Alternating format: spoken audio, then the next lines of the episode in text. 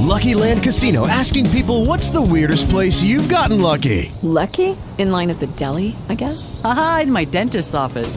More than once, actually. Do I have to say? Yes, you do. In the car before my kids' PTA meeting. Really? Yes. Excuse me, what's the weirdest place you've gotten lucky? I never win and tell. Well, there you have it. You can get lucky anywhere playing at LuckyLandSlots.com. Play for free right now. Are you feeling lucky? No purchase necessary. Void where prohibited by law. 18 plus. Terms and conditions apply. See website for details. I took my LSD. Oh, never mind. Oh, Recorded live.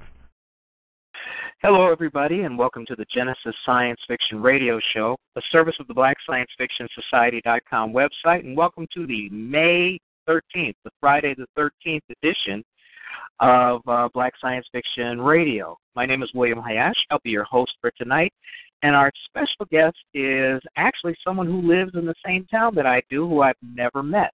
Uh, please welcome uh, Jessica Cage. How are you tonight? I'm great. Thank you guys for having me on the show.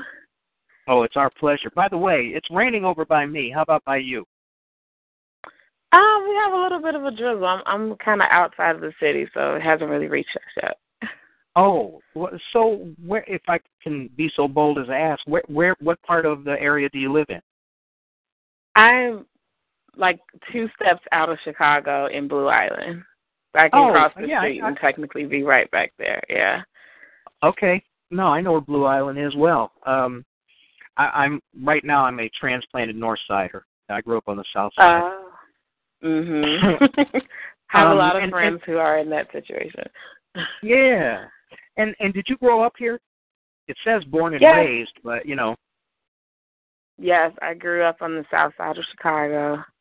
And then we moved a little bit farther south and then just a tad bit further south and now I'm in Blue Island. Okay. Well, at least you're not as far south as the Elvis Museum or anything like that. Um, there are some Oh. people who live so far outside the city, and then they have the nerve to call themselves Chicagoans. So this is Yes. this is different. Um, and, and and and so you know, as as uh, well, like when you were like in elementary school, did you go to one of Chicago's public schools or a private school here in Chicago, or were you already further out than that? Oh no, I went to Garrett A. Morgan, the Mhm. public school. My entire family went down went there up until my very last brother. He's the youngest of the family and that's when we moved away from the area. Um and then from there I went to Morgan Park, which is another uh Oh, yeah. public school in the yeah. Very popular high school. Yeah, so I- was in I- public, never private. Yeah, I, I stuck around the Hyde Park area. I went to like Ray School, and then I went to Kenwood. Um, and so, you know, that's that was it. And then I left town after that. I'd had enough. Mm, okay. Um, and now, you know, as a writer, and and that's just to let people know that you are a writer. Um, and for Yeah. those of you who want to look at uh, Jessica's website, um, she's uh, actually she's got a Wix site, and so she's writergirl25 dot wix dot com slash Jessica dash Cage dash author, and that's where you can take a look at her uh, website. And according to your website, you are, are a paranormal author from Chicago. Um, Yeah. what you know is is this an interesting or is this an interest that that you picked up growing up, or is it uh, is it is it something that you kind of grew into? Um, you know, where where did that interest come from? Um, well, growing up, I had a grandmother who was one of the original book women. She had a wall of books, like total addict. Like she would read a book a day. That's how much my grandmother read. And that's Mhm. where my love for books came from. I wanted to write. I wanted to get these little stories out of my head. But um growing up, my mother was and still is to this day a big sci-fi fanatic. Um and paranormal, anything of that's not natural or as my grandmother say, not of this world, my Okay. mother was into. And we would have Sci-Fi Saturdays where we would just buy. She would come home with like a, just a bunch of food, pizza and chips, and you know any you know kid's dream, okay, of a meal. And we would turn on the sci-fi movies. She'd had DVDs or back then VHS, which makes me feel so old. But we had tapes, and you know the Sci-Fi Channel was just like still something that was kind of new. So it was just all day long sci-fi and I mean, from there, I just I was like, oh my god, this this stuff is interesting. I want to create stuff like this, and the stories started spinning in my head at a very young age, and I would start blending the stories I read from my grandmother's books that my mother did not want me to read with you know the paranormal fantasy you know sci-fi aspects. And that's my genre now. I'm kind of interested. How i mean did you ever find out what it was about sci-fi that your mother was so hooked on? Um, my mother is a is a dreamer. You know, she okay, sure. She believes in like in, something magical is going to happen. So I feel like that's that's where it starts. But you know, she I don't know. I feel like it was it's the same way for me when I read about vampires and or you know when I write about alien um takeovers. It's something that takes me outside of the real world. And I'm like, you can get that when you watch any movie or read any book, but it's so far from reality. You know what I mean? So you really do get to step away from it and kind of detach it from your real life. And I think that's what my mother did when she would, you know, she's a single mom of three, you know, and uh-huh. as great as she was, that's a tough thing to do. So sometimes it's good to just kind of unload and just kind of step away from what's happening. And I feel like that was that was like her therapy in a way. She would just kind of sit down and veg out and eat and enjoy and not stress anymore.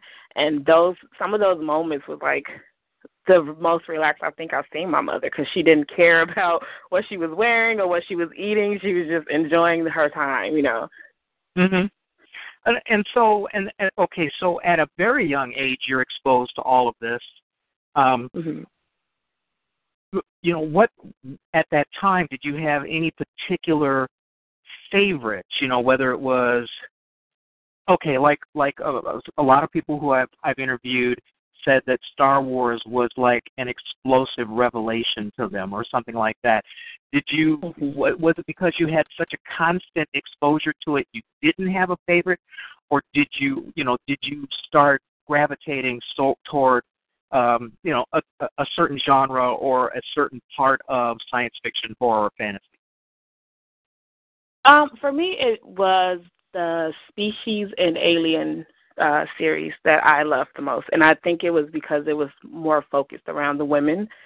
I mean, you had these strong women. Yeah, they were aliens. Yeah, they were. They had their issues, but I just like I want to be strong. You know, in my young mind, it wasn't oh I want to be an alien. It's just I want to be this strong woman who's like walking around and you know destroying people with a kiss and stuff like that. Like that was cool to me when I was younger. Um, so those really became my go-to movies when it was like, oh, what what are we gonna pick? And you know, we would rotate between me and my two little brothers who could pick a movie, and they knew when it was my turn, I was always, you know, hands down gonna say Alien or Species because that's what I really enjoy watching.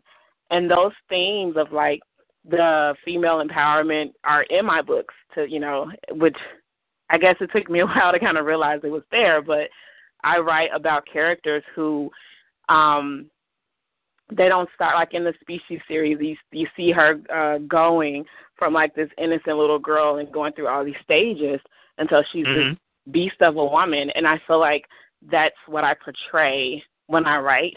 I i take you through the stages. You don't just come in and it's like this woman who is you know strong and powerful and already got it. You kind of have to see her grow into that and know she's not the damsel in distress but she has to figure out how to become, you know, that bad woman that you know we all want to be. and and then so okay, so you've got you've got kind of this in your mind. You you you know you're turned on by the you know the strong woman aspect of storytelling. when did that kind of translate into when you started thinking about doing your own story?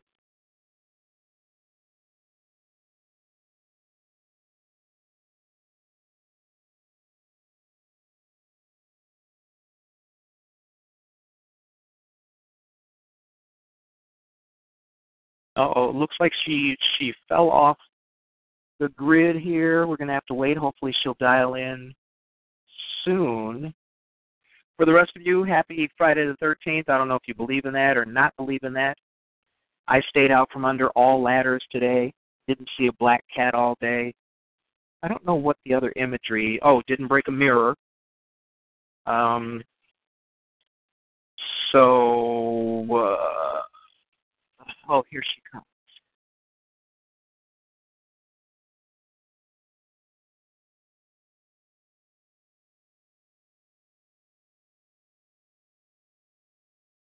Are you back? Hi, I'm back. Sorry about that.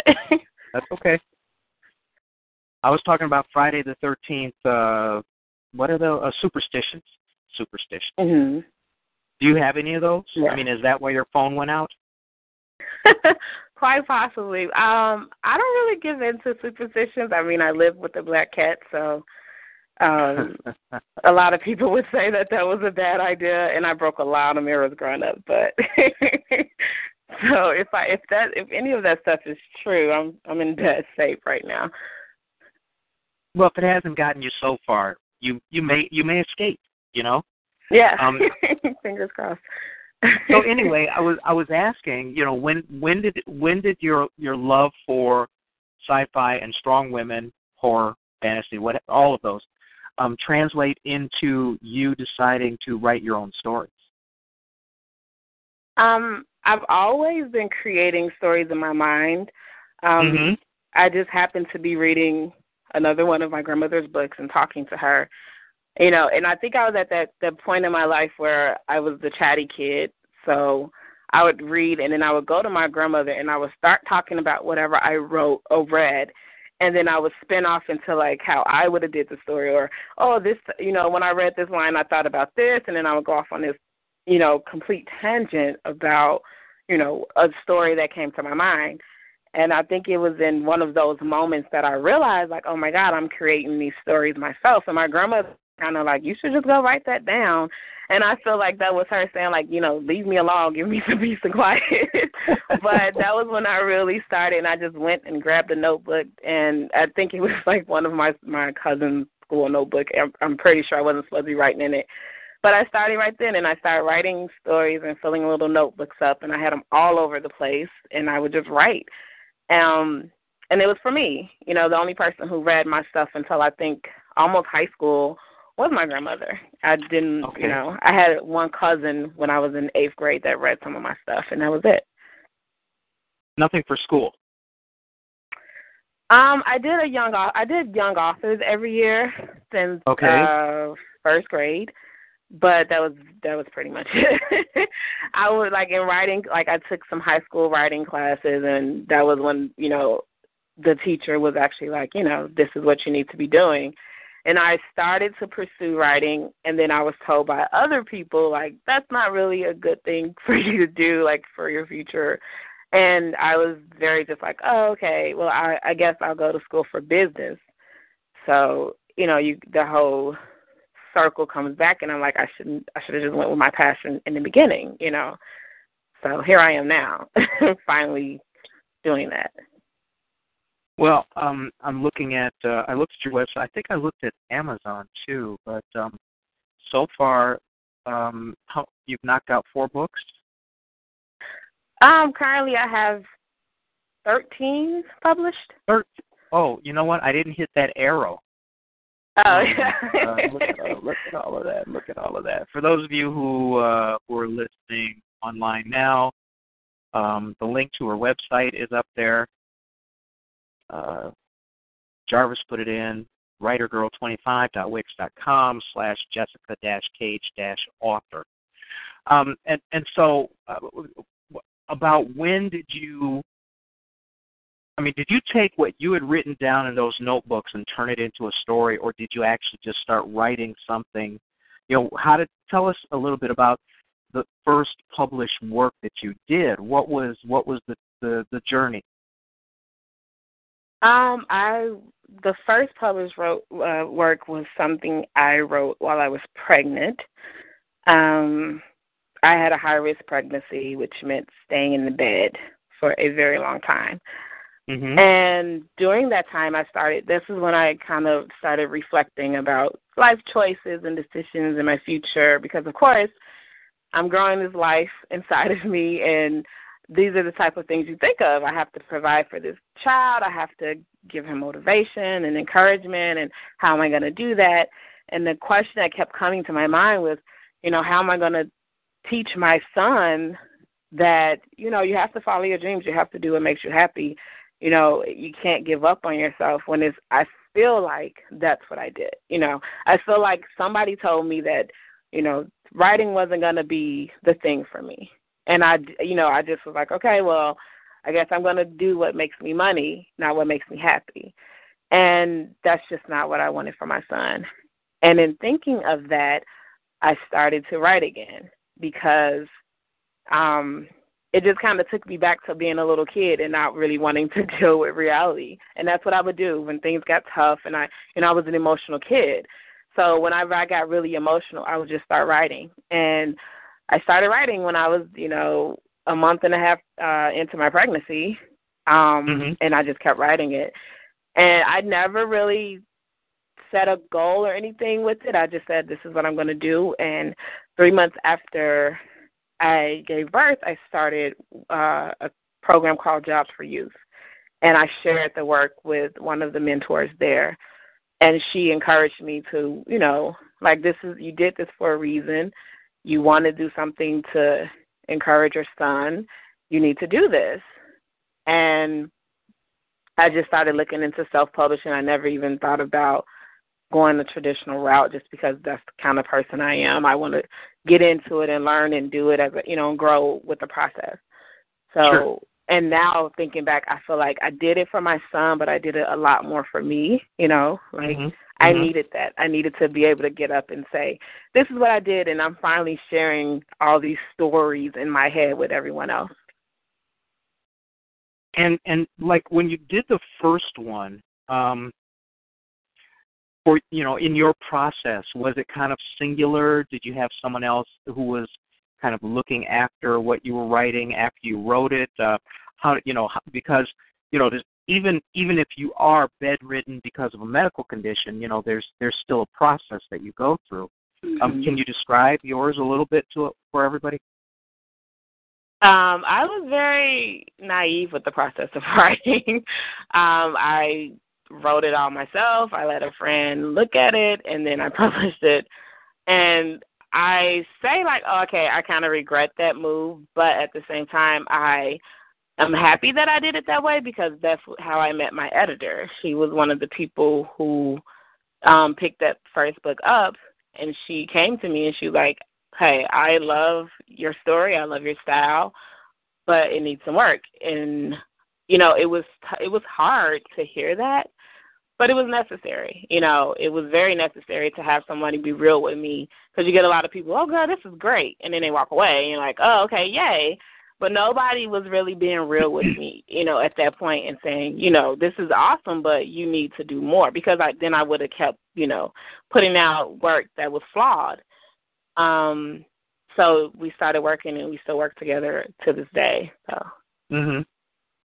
Well, and I mean, now my process is, you know, so many tears to it before anything hits the public eye. Right, right. And and out of these out of these books that you've written, which what what's the title of the first one that you did?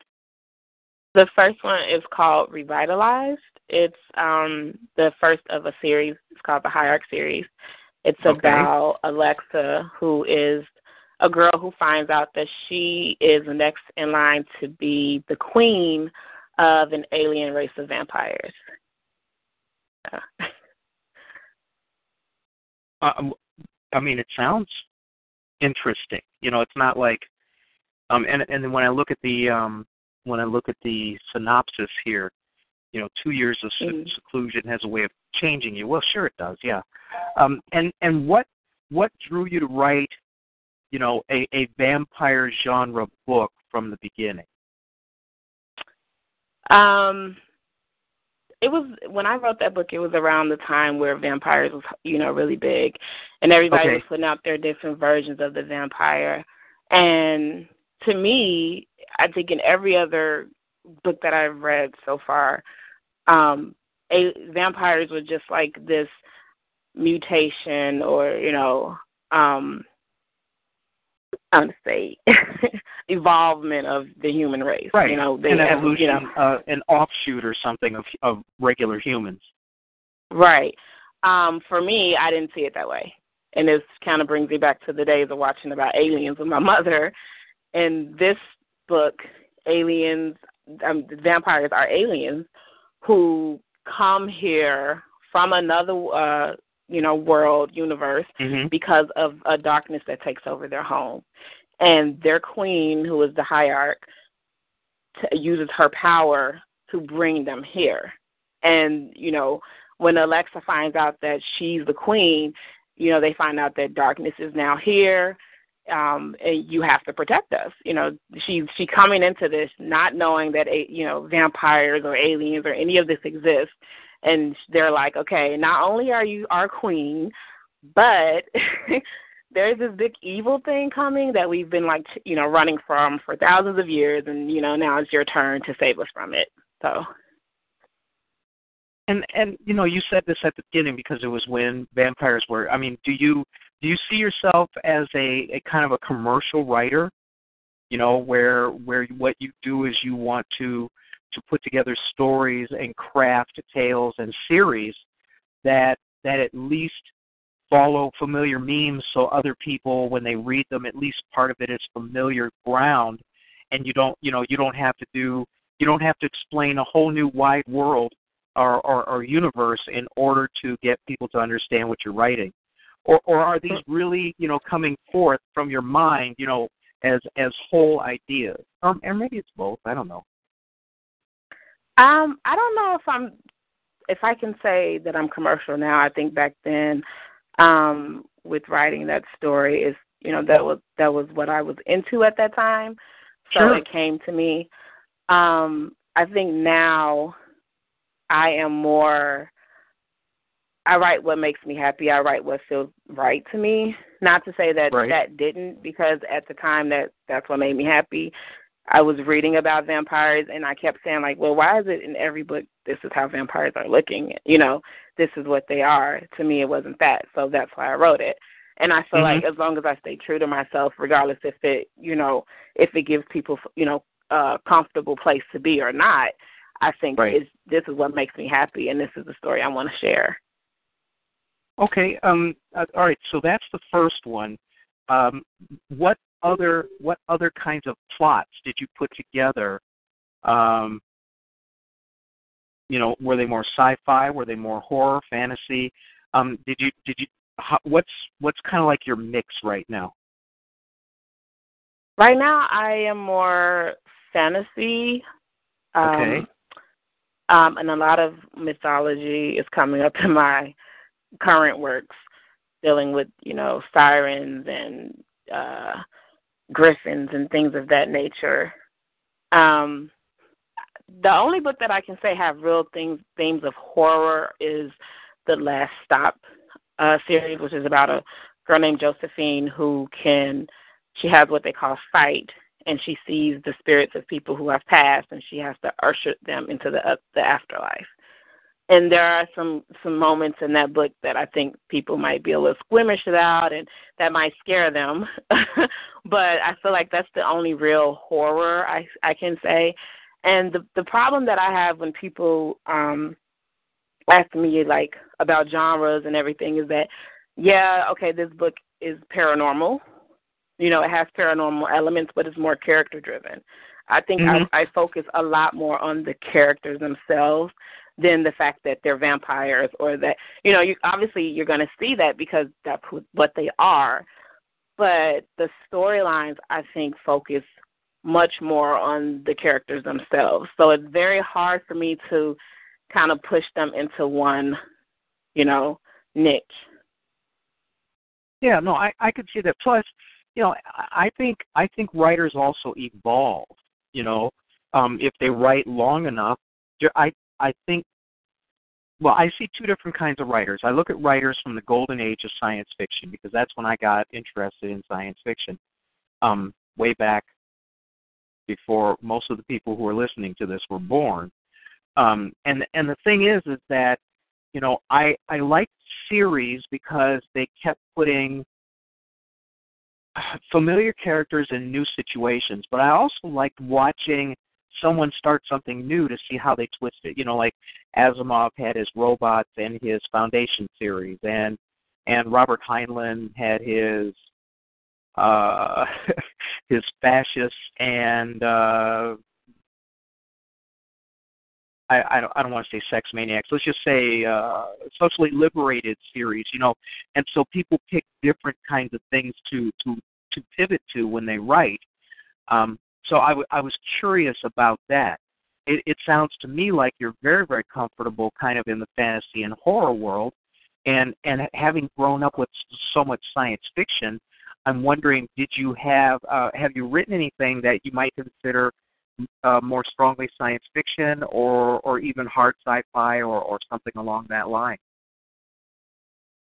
Um, I haven't published anything like that. I am currently working. I I made a vague announcement on my social media a few months back that I will be working on a project that's going to take me about two to three years to complete.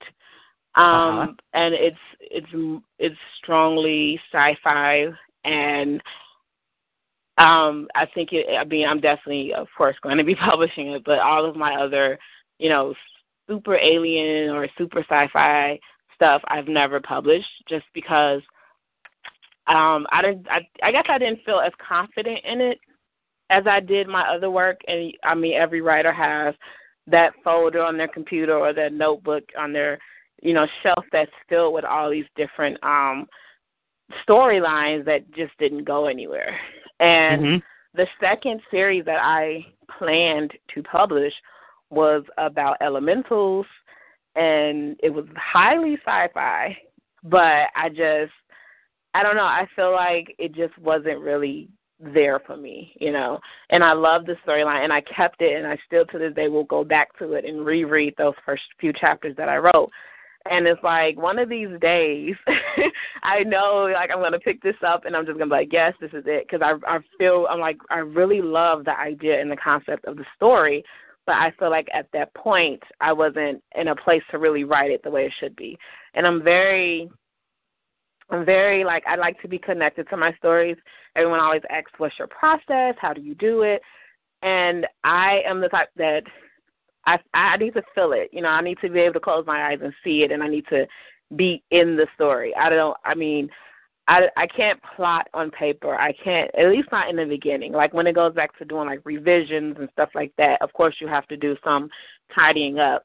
But when I'm writing that first draft, I like to feel like a kid just watching a movie, or you know what? Like I'm just sitting there and I'm watching it happening. I don't want to plot it out. And that story when I first started writing it, it was just happening. It was happening, and I don't know what happened in my world or you know with the story, but it just kind of stopped. And now every time I pick it up and I read it, I'm like, I just really want to write this story, and it's just not quite there for me yet. So mm-hmm. I had to move on, you know.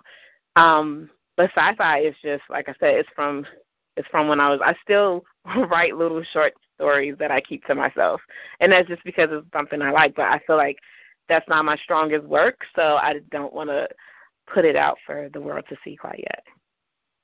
Is writing cathartic for you?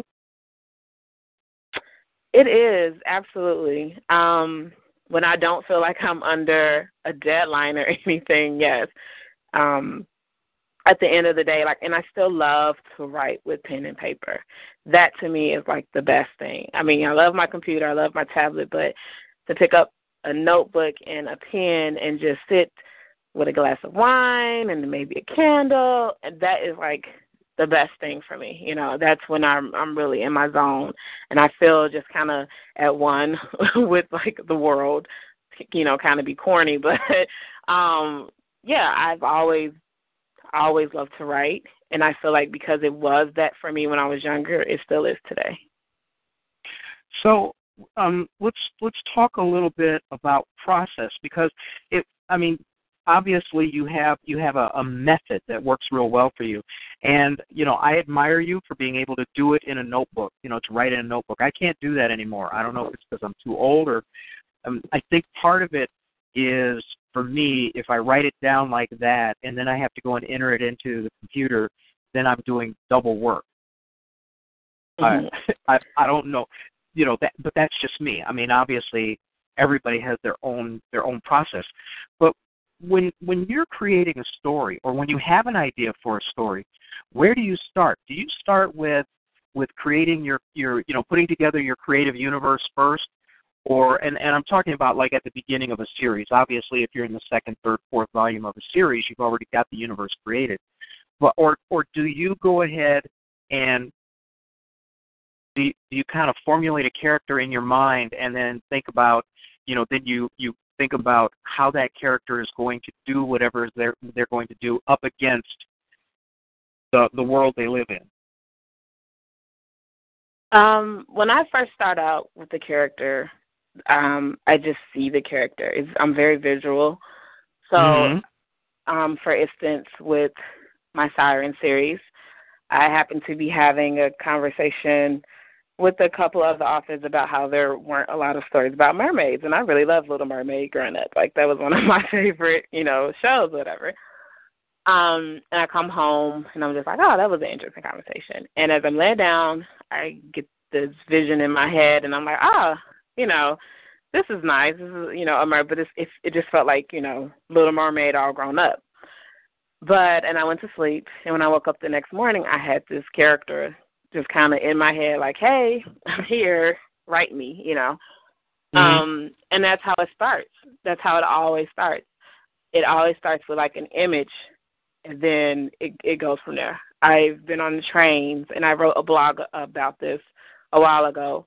Um, not that long, a couple weeks ago, about how when I'm on the train, I'm inspired because I'll get like a flicker in the corner of my eye of something. I'm like, oh, what was that? And then the whole story comes to mind. You know, not saying wow. that that story is going to be one that gets written, but that's how I get a spark of inspiration. You know, I never try to, you know, think up a character.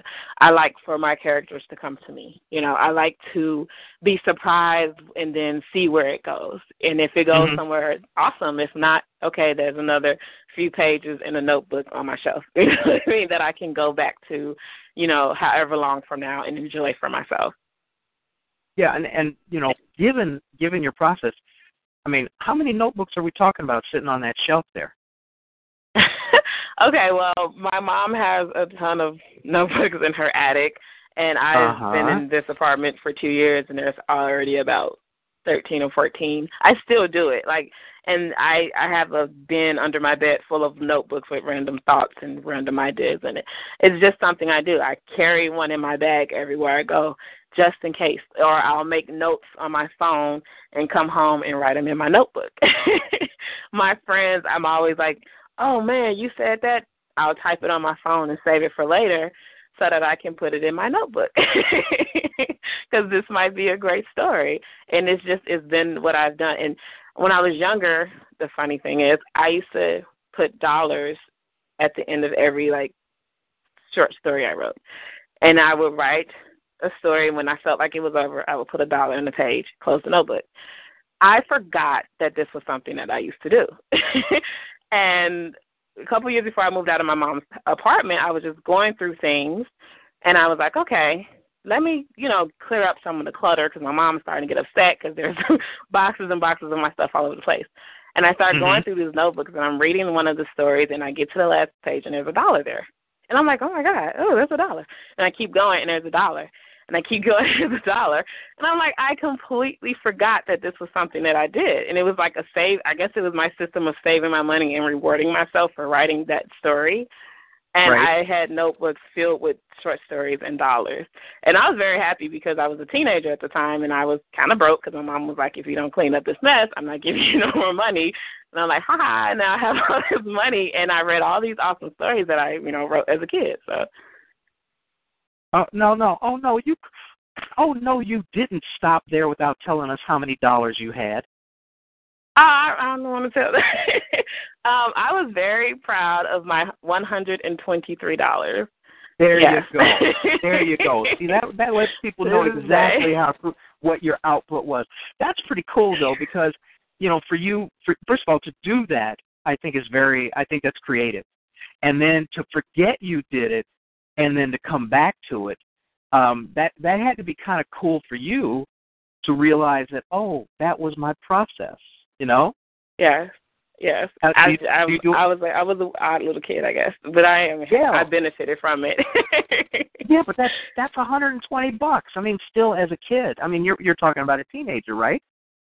mhm. Yeah. Yeah. So one at a time, 120 some odd times, you you finish something. But now you you know you mentioned that when you go back, some of them were not such great stories, but at least you were keeping track of the ideas you had. And I think a lot of people don't do that. You know, every now and then I'll I'll think of something that I think is really brilliant, and I won't be in a place where I can write it down, like driving. You know, I've already run Mhm. over my my my quota of nuns standing in the middle of the street because I'm not paying attention. So I can't do that anymore. So I have to keep both hands on the wheel and quit, you know, trying to write things down. But I mean, I wonder how much more productive I would have been had I been as disciplined as you. You know what I'm saying? Yeah. and I, well, I that is that is discipline. Go ahead. I'm sorry. I sometimes look back and I I think like where that started and one of my uncles when I was younger, he told me to always keep a notebook with me. And this was not for writing down my little short stories. It was because he said it was something that you're supposed to do as a lady so you can write down notes and you can you know, I didn't buy into that part of it. But As a lady. you can write Okay. down as a lady. I I was supposed to keep a, a note, a pen, and a notebook in my, you know, a little notepad in my bag at all times. And I didn't really buy into it for the ladies' part. I'm like, anybody need a Right. note, they should have a pen and paper with them. Like, but I was like, I can keep that with me, and I can write my stories, and that's where it started. And I'm like, I. I'm like I could thank him for that, but I probably won't. That's uh and and you know what? I'm sitting here wondering, okay, why would a lady do that? And um I'm sure there probably would have been a story behind that had you asked him. Um and so anyway, you've got these probably you think you're in the hundreds now of notebooks, at least between you and your mother's place?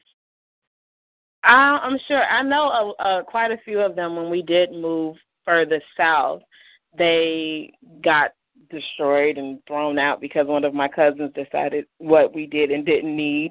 Along with, I used to be a mathlete when I was younger, so there were Mhm. a lot of awards that I won, and he decided I didn't need. Um, just a lot of stuff that I guess he felt like he didn't want to move, so he didn't move it. And I was devastated when I got to the new and I started Oh, yeah. unpacking. I'm like, "Where's my awards and where's this and where's that?" And it was all gone. So I think Oh. over the time I've I've filled up, I'm sure, hundreds of little note uh, little notepads and books, and you know, my mom would keep me in supply of different notebooks. She worked in a medical uh medical office. She was a uh, medical assistant, and you know they Mhm. get all types of free notepads and stuff. yeah, little pads. logos. Yeah. Oh yeah. Yeah, Uh-huh. she just bring them home to me. that I mean that that by itself just represents a lot of creativity and and a, and a certain amount of discipline that I'm sure a lot of people don't have and maybe some you know and and that some do. So nowadays, okay, so you're riding on the train, you're thinking about a mermaid, you grab your notebook and then if the idea looks like it's one that you know that germinates a you know a good story out of you take us through what's the next step in your process. Do you kind of think about the other characters? Do you put together the background? You know, the where where the character's going to. I mean, obviously, a mermaid's probably going to live live somewhere near some water. Um, But Mhm. but you know, when you flesh something out, um, I, I'm I'm guessing what kind of process do you have? Do you think about? Do you think in terms of? Okay, well, let me give you an example. For me, most of my writing takes place at least in in the present or the near future. So I take elements of what really exists in our country, in our world, and then kind of build on that. So it's a little bit easier than what most people do when they have to create something out of whole cloth. Um, how how does your process work? Are you more likely to create something completely different than what we experience today as people, or or do you borrow elements? And if you do borrow elements, where do you borrow them from? Um, all of my work to date that is published is you know in modern times. Okay. Um, and they are all at some point in every story they're in Chicago. and I don't intend for it to be that way. It just always kind of happens. Um, and that's that's home for me. So I don't Mhm. know, but I like to I like to listen to the story itself, like as it builds. I like to write it very organically, and I'll marinate on the story. I don't do too much structuring when I write that first draft. I just kind of Mhm. let it flow out. And if it keeps flowing, then I know, okay, this is something that I want to continue doing. And when I get to about 25,000 words or so, that's when I feel like, okay, now I'm really starting to think about different characters and how they fit and but I'm still letting that that story flow naturally. I don't whenever I try to force something to happen as I, or try to sit down and outline and say this is what's going to happen. At least for like the first book in the series. I, I if it's a series book and it's the first book, I cannot, you know, uh structure it like that on that first draft. You know, everyone Mhm. knows like the first draft for me is a skeleton. It's not a full story. It's my first draft usually comes to about thirty five thousand words. And that's because I'm just I'm basically in my head watching it as it as like maybe like you would watch a movie. You know what I mean? And that's just how I get that story out initially. And then I kind of step take a step back and kind of marinate on what has come out from that process. And then I start to go back into it and okay, this is my main character, but what is she really about or what is he really like what's really driving him, you know? And then I dig in at it. And I structure the story based on what I feel um that character to be or, you know, their true intentions throughout the story. Um so like with Siren's Call, which is about is about the siren, it started like I said very like randomly. The it, when I wrote that first draft and I went back, oh well, the beginning doesn't make any sense. Take that out and you know fix this up and da, da, da. and I add to it and I take away and that's and people say like my my way is kind of chaotic. A lot of people I don't think could do it the way I do. A lot of people Mhm. couldn't write a full like slab of work and then go back and chop it up and throw this out and pull it back together. But that's just how I work. When I try to do, you know, people have given me how, oh, this is how I outline or this is how I plot and this is how I do this. I it doesn't work for me because it just makes the story feel too um inorganic. It, and and I feel like it it right it becomes I don't want people to read my stuff and be like, oh, I knew where she was going with that, or you know what I mean. And I feel like when you plot, you kind of take away that surprise element. You take away, you know, that gotcha moment. You know what I mean? Because I want to feel when I write it like, oh my God, I cannot believe that. And if I don't feel that, then I don't publish it. I don't let it. I just put it in a notebook and put it away, because now it's too predictable. People can tell what's going to happen because you've sat here and you plotted it out. And when you plot, to me, I'm not saying this is for everybody, but to me, plotting is, you know, structuring it and you, you kind of let what you've already seen and what you've already read and what you've experienced kind of take over a little bit. At least that's how it is for me. So to Mhm. kind of just let it flow for me as is and, you know, see where it's going and see what these characters are doing and then go back and say, okay, this is nice, but people have to be able to read it and understand it and not be like, what is she, you know, what is she doing? So now I have like the the main message, and I have this character's um, true uh, perspective down, and I just go back and clean it up and make it so that when people read it, they're not reading the the ramblings of my mind. You know, it's if you know they can read it and understand it and grammatically correct, and Well, sometimes there's- my editor has to you know, there's purpose. You have a beginning, a middle, and end. You've got all of the structure Right. for a story. Right exactly. well, you know, that's just crazy talk compared to me. No, I'm just saying, you know, and and and no, no, no, I'm I'm I'm kidding about the crazy talk part because you know, as a writer for me, I always have to figure out what the ending is going to be because I want a very very strong ending to every story because Mhm. it's the one thing that people always remember. You know, it's like going Mhm. to a movie.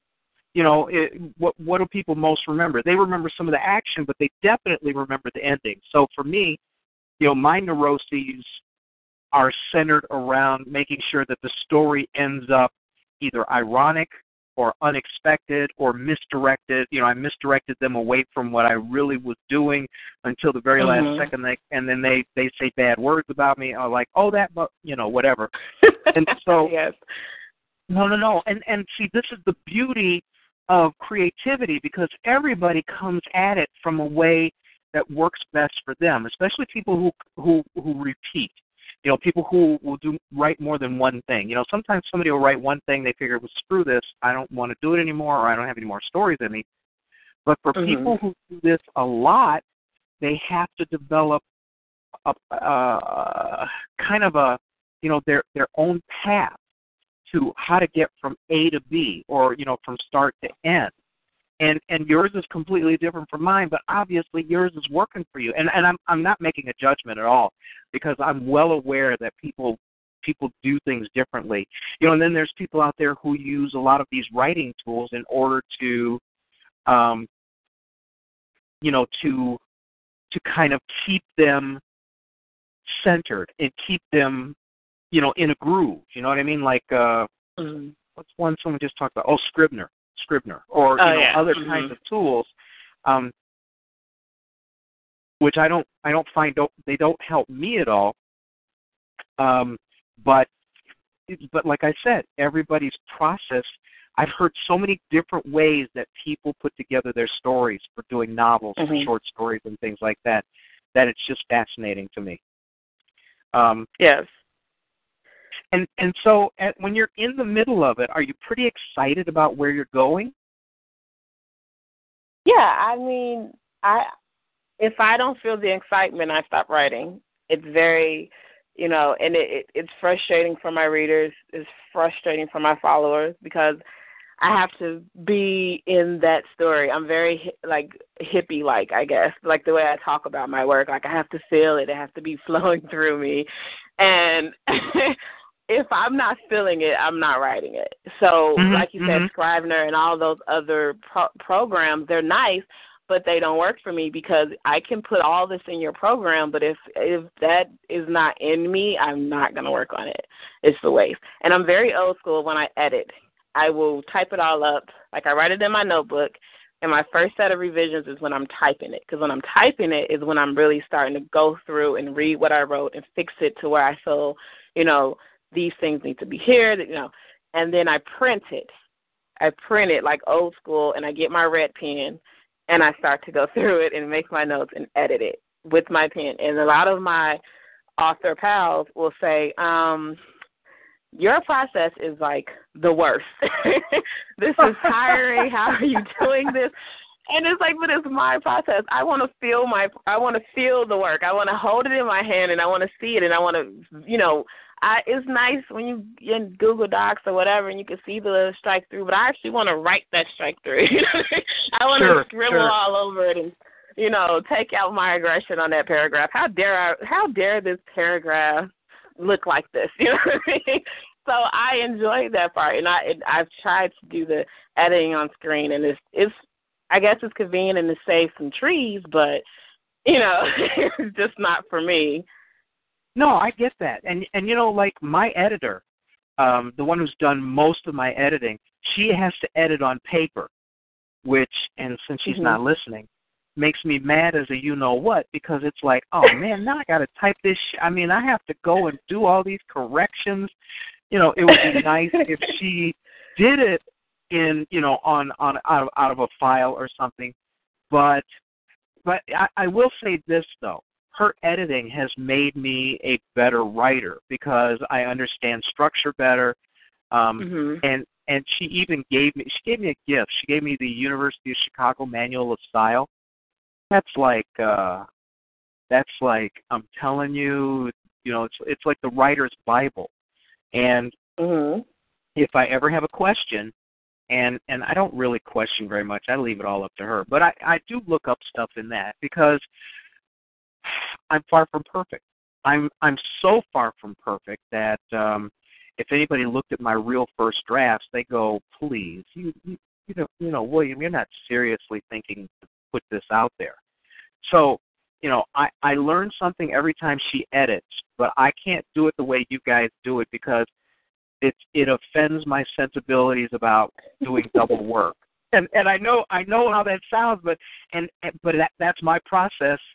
But yours is obviously is working for you, you know. Yeah. I, I and I like you said, everyone has their process. And I think I grew up with my aunt Yvette who I love and she used to edit my papers for school and that's how Mhm. she edited. She was like print it out and bring it to me. And my mom used to talk about how brutal she was. She's so brutal. She's gonna she's gonna make your page bleed and my mom hated it. She hated it. But for me, that was like, yes, like bleed, like let that page bleed so I can learn and I can, you know, and it, and I can see it changing. And for my first book, I still have all of the stages. I have the handwritten notebook. I have Right. the first draft printout that I typed up, and it, it's still bleeding to this day. And like I have all of the stages. And that first book I republished, so I have the original publication, and I have the the current one. And it's just like seeing it and and seeing the change of it physically, not just on a screen, is just it's the best thing. And Mhm. I always try to take my papers when I'm done and recycle them now. Everything except the first one. But all Oh, of those printout drafts, I take them and I recycle them because I do, you know, I have a kid and I don't want to be like the problem with the world and I buy recycled, you know, printer paper. Well, of course, yeah, and, and you know, right in the chat room, my buddy from Kenya there is accusing me of being a tree killer. So yeah, no, I get that. Um, I, I, also, well, no, I do the same thing. I, um, I, I cross cut, shred e- everything, and then I Mhm. recycle that. You know, because I don't want anybody knowing how bad my my draft drafts were. But I did keep. I'm like you. I did keep. I do keep the first draft. I keep um everything digitally too Mhm. because I'm just assuming that the Smithsonian's going to be calling me one of these days and want yes, some of that one day. stuff. Yeah, I even kept the the computer that I wrote my first three books on because I know they're going to want to put that in the Smithsonian or someplace or the Museum of Science and Industry. Because part of um, history. when yeah, when once I get that Pulitzer, they're gonna go, well, well, William, what was your process? Well, here you go. I had a Windows XP computer, and I wrote uh, three quarters of a million words on it. So, but I mean, and and that's that's half a joke, and it's not a joke because you know what? If they called me up and said that they wanted it, I I would be the happiest. Oh, you know that that might. First of all, my ego is large anyway, which is why I have to live in such a large apartment building. Um, but if they said that to me, there'd be, you know, you you all couldn't say jack to me after that. Um, of Right. course, it has not happened, and I'm I'm still at least reasonably humble. But no, I and, and you know what? The other thing is, there are times when I will go back and I'll look at the first draft of the first book just to see, hopefully, how I have grown as a writer. You know what I mean? Mhm. I mean, h- h- you've done how many books now?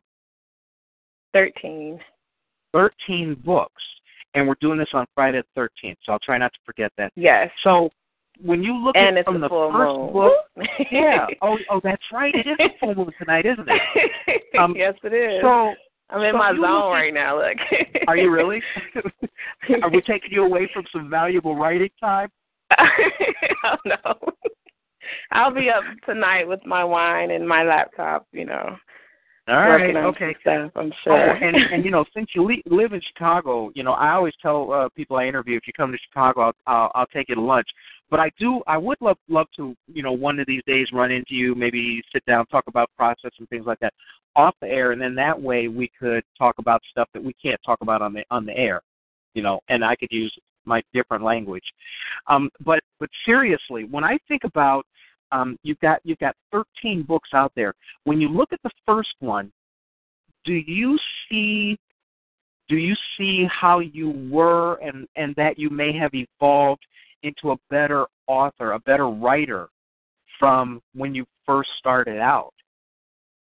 Oh, definitely. Um, that first book was me really just trying to the voice and you know the message that I wanted to put across, and it wasn't until about two years after that book came out that I realized, like I said, the the connection with my childhood and watching those particular films and I'm like, oh my God, I'm writing about these five females who are going through this stage and they're all at different stages of becoming these women that they want to be. And that's exactly where I was in my life when I wrote the book, you know.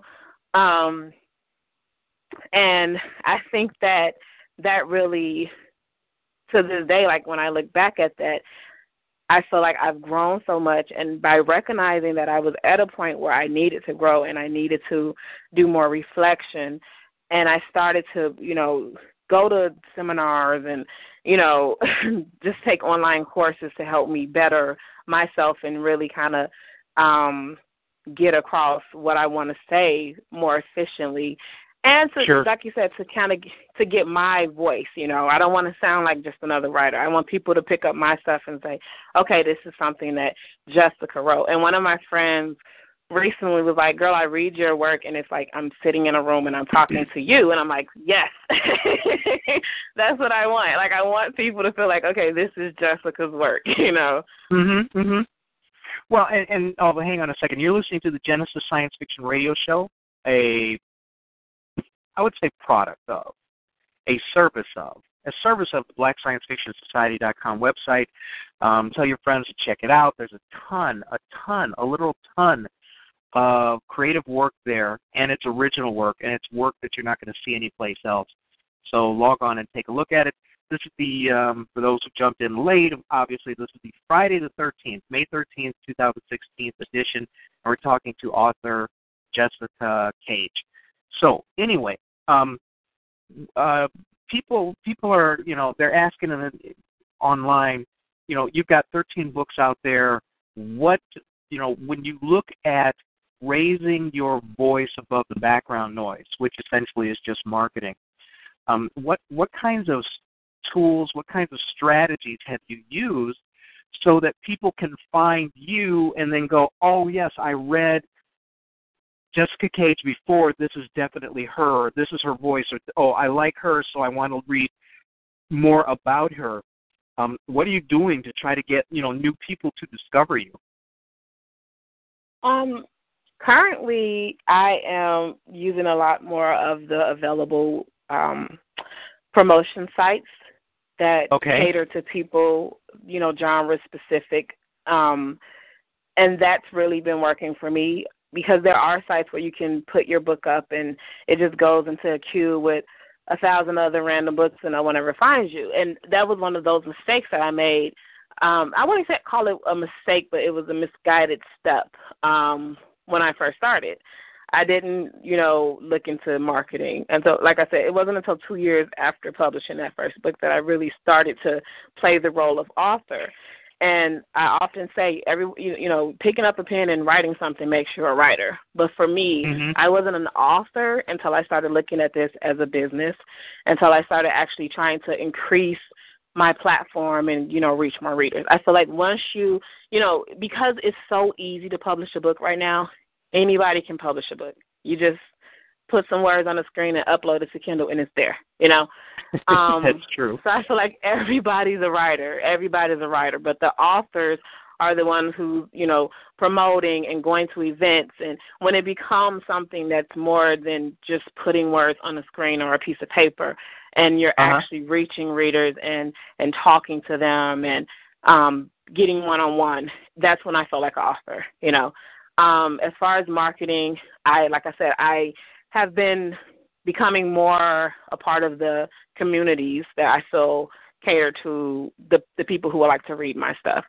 When I mm-hmm. first started doing this, I was at a lot of romance conventions and it's like, why am I here? Like I love the people, the other authors, oh my God, they're amazing. But I don't fit into this world. You know, people walk right past my table because they're like, ooh, vampires or ooh, ghosts. No. And they keep walking. So I feel like as it's good to do your research and find out where your readers are, who's interested in what you have, you know, the demographic of, you know, if I put this picture up in a Facebook ad, who should I select to see it? You know what I mean? It's very right. it's very important to go out and get into forums and as much as we all kind of loathe social media, it's very important right now. You have to get out there and get into the the world of your reader. And a lot of my readers are at home on their computer right now. you know what I mean? And that's how I'm reaching them. So, you know, targeting like specific promo sites that like um I love vampire novels.com.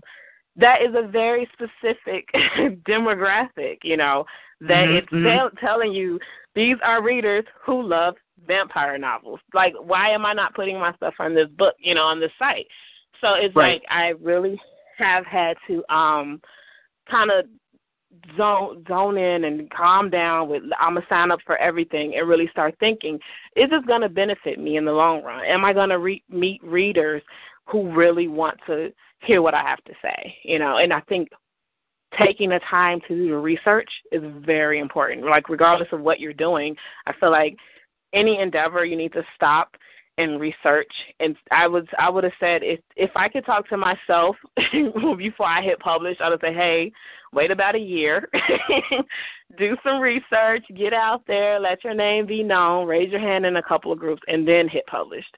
But that's not how I did it. I learned after that. But I'm glad I took the time to learn because a lot of people they publish a first book and they sell 10 books in a year and they say, forget this. I am done. And I literally sold like 10 books that first year. That was it because I had no idea what I was doing. You know what I mean?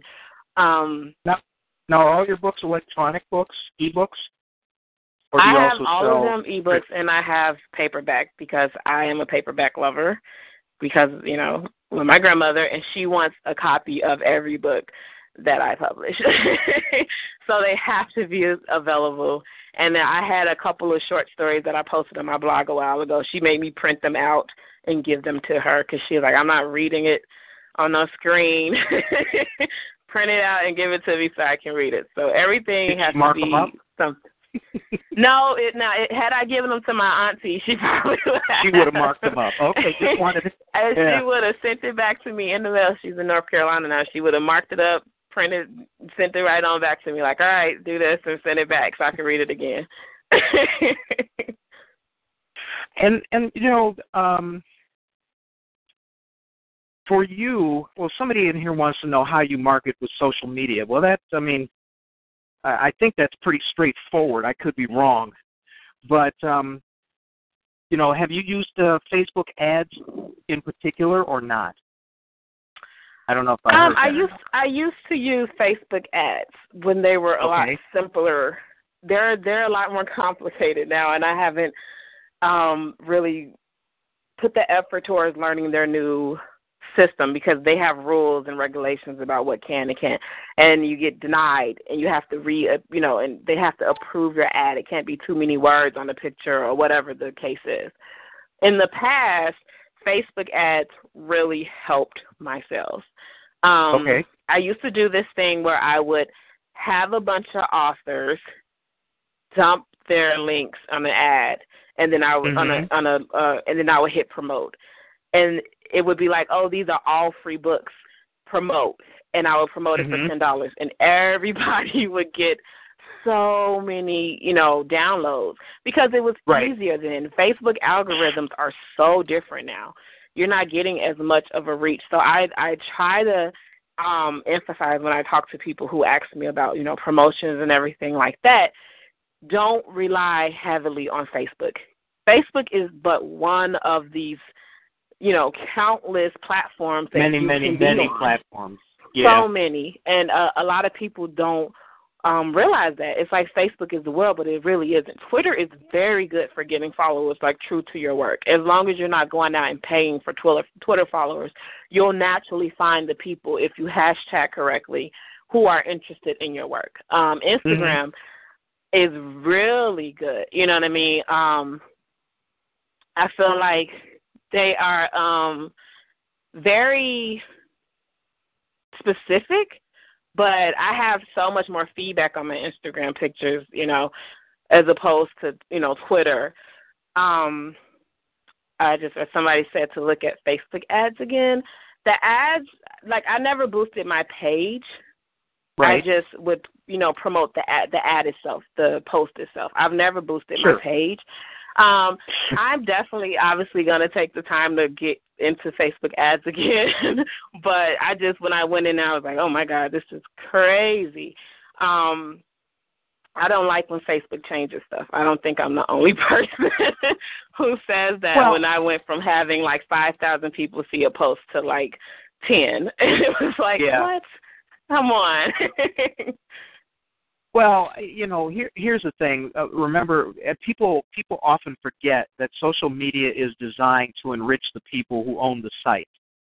mhm. And and so yes, as an adjunct, you can you can certainly get your name out there to a certain number of people, but that's not the primary purpose of it. Um, it's it's a it's a money making in, endeavor Right. for the people who own the site. So I I have committed myself. I think this fourth quarter for the silly season for the Christmas season. I'm probably going to spend, you know, maybe just under twenty thousand dollars for advertising, and I'm going to advertise in three places. I've decided what's going to work for me Mhm. because because I want my dollars to be hyper cost effective. I mean, hype. I want them to be so targeted. I want them to go exactly where they're going to give me the most bang for the buck. And and having said that, I fully realize that there are a whole lot of people out there who can't spend at least that kind of money on advertising. And so that's Right. not going to work Mhm. for them. But for me, if if I have the good fortune to be able to do that, then then what better place to advertise? Um, and and you have to be smart about putting your ad together in the New York Times book section. I mean, that's Mhm. international right there. That's international. Um, and and you get you get a class of people who buy anything that's advertised in the New York Times book section. So there's a certain amount of return that you can you can count on. But but you know up until up until then I'm doing, you know, some of the a few of the minor things that you have. I'm not on Facebook as me because it's too easy for the police to find you. But I've gotten some pretty good re- Look, the the reason why I do this Friday night show is I got this ankle bracelet on, you know, and uh um, I can't get that far from the home. But but seriously, Twitter has worked out well for me. Even even and I'm surprised at it. I don't have that many followers, but you are absolutely right about hashtagging.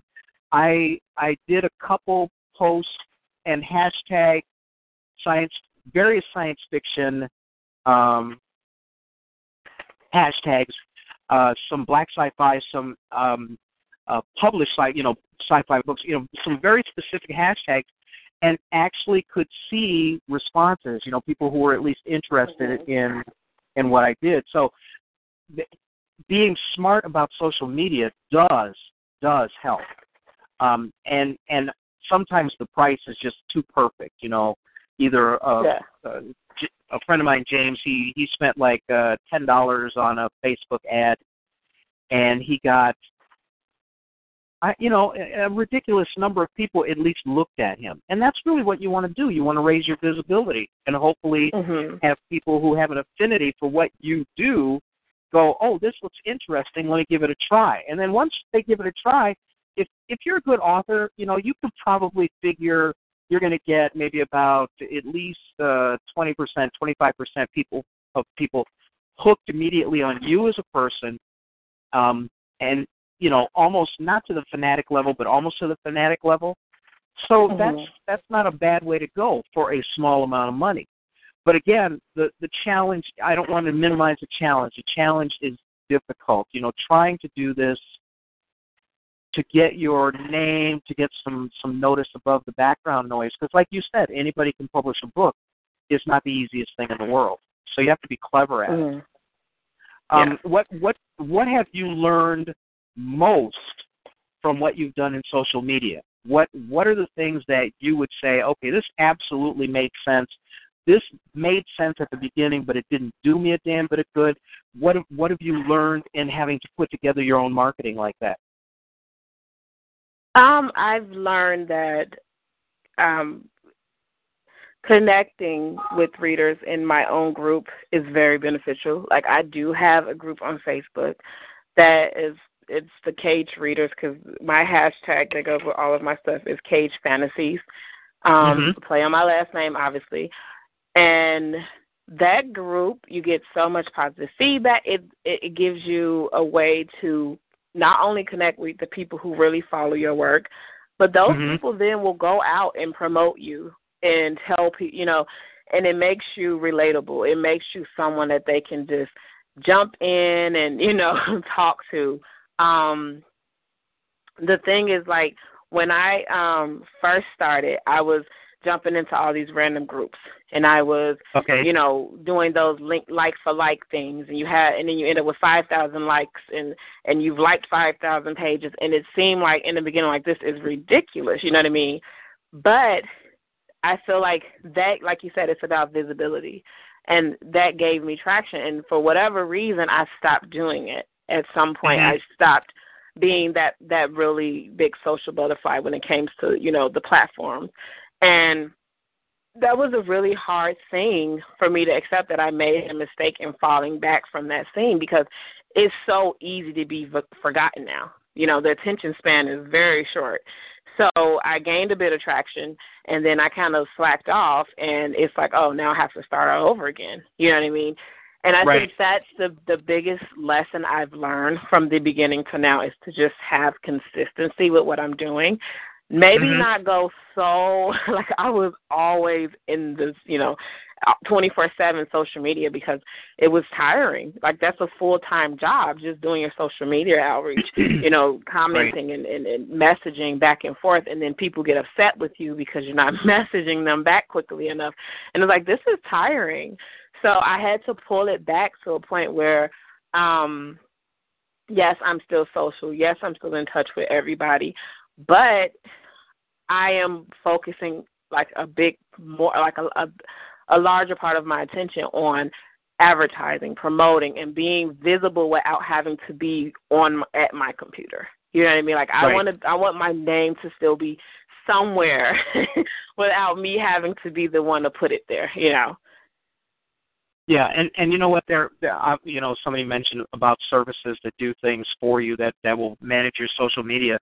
All of that, all of that takes money. And the one thing that I've found about those services is um, the people who are who run those services have their own.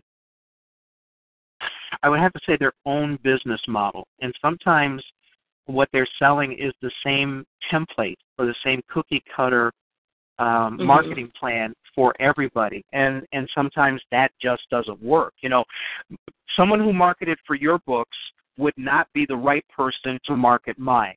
You know what I mean? You're you're Correct. you're in the mm-hmm. fantasy world, and I'm in more of the hard sci-fi world. And uh, you know, to for the most part, there's not a lot of overlap in in readers. I mean, if you look at a Venn diagram of your your readers and my readers, excuse me, there's probably about a 15% overlap, if that. So mm-hmm.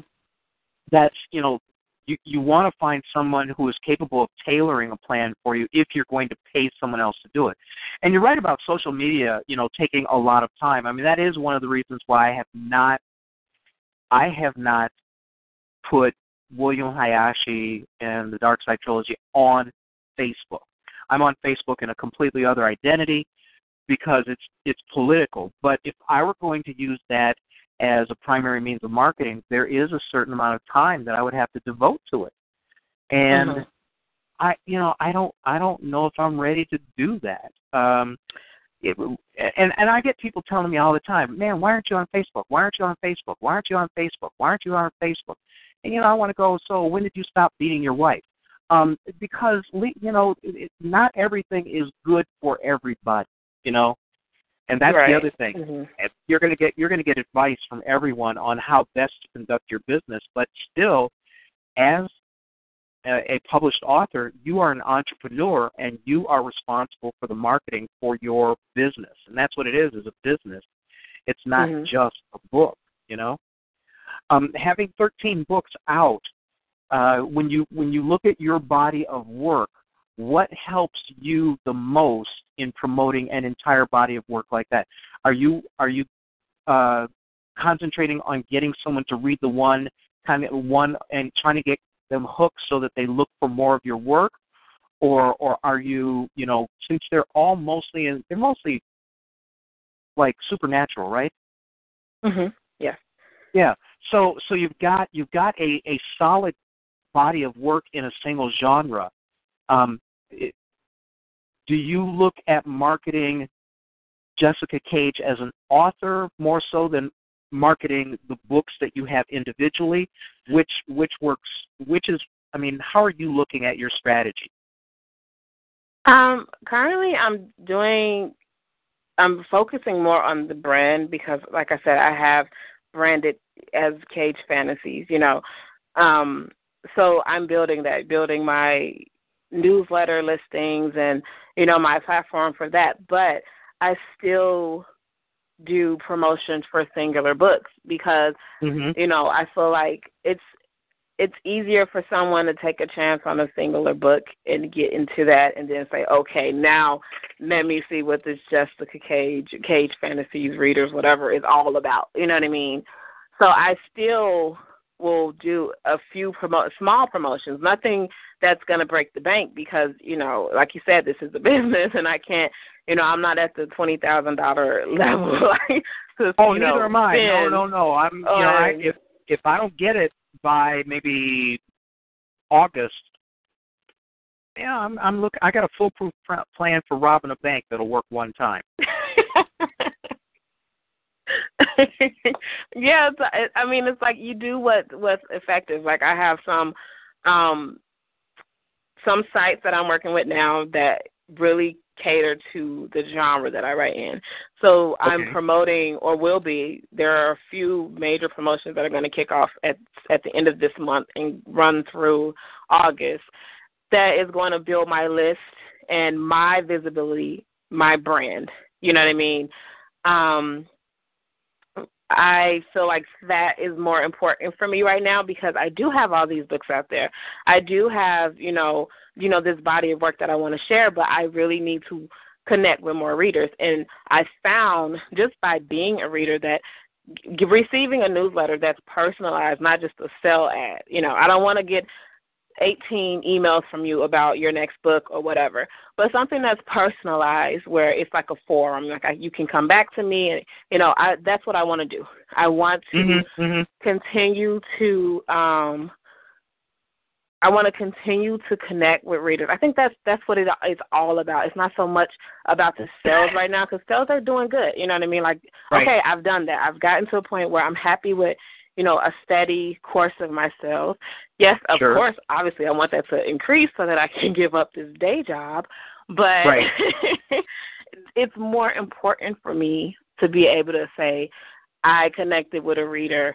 You know, I I recently had an experience where I was at a book signing and a young girl who had actually read my work came up to me and was like, "Oh my God, I read the first book." You know, because you know they list who's coming to these events.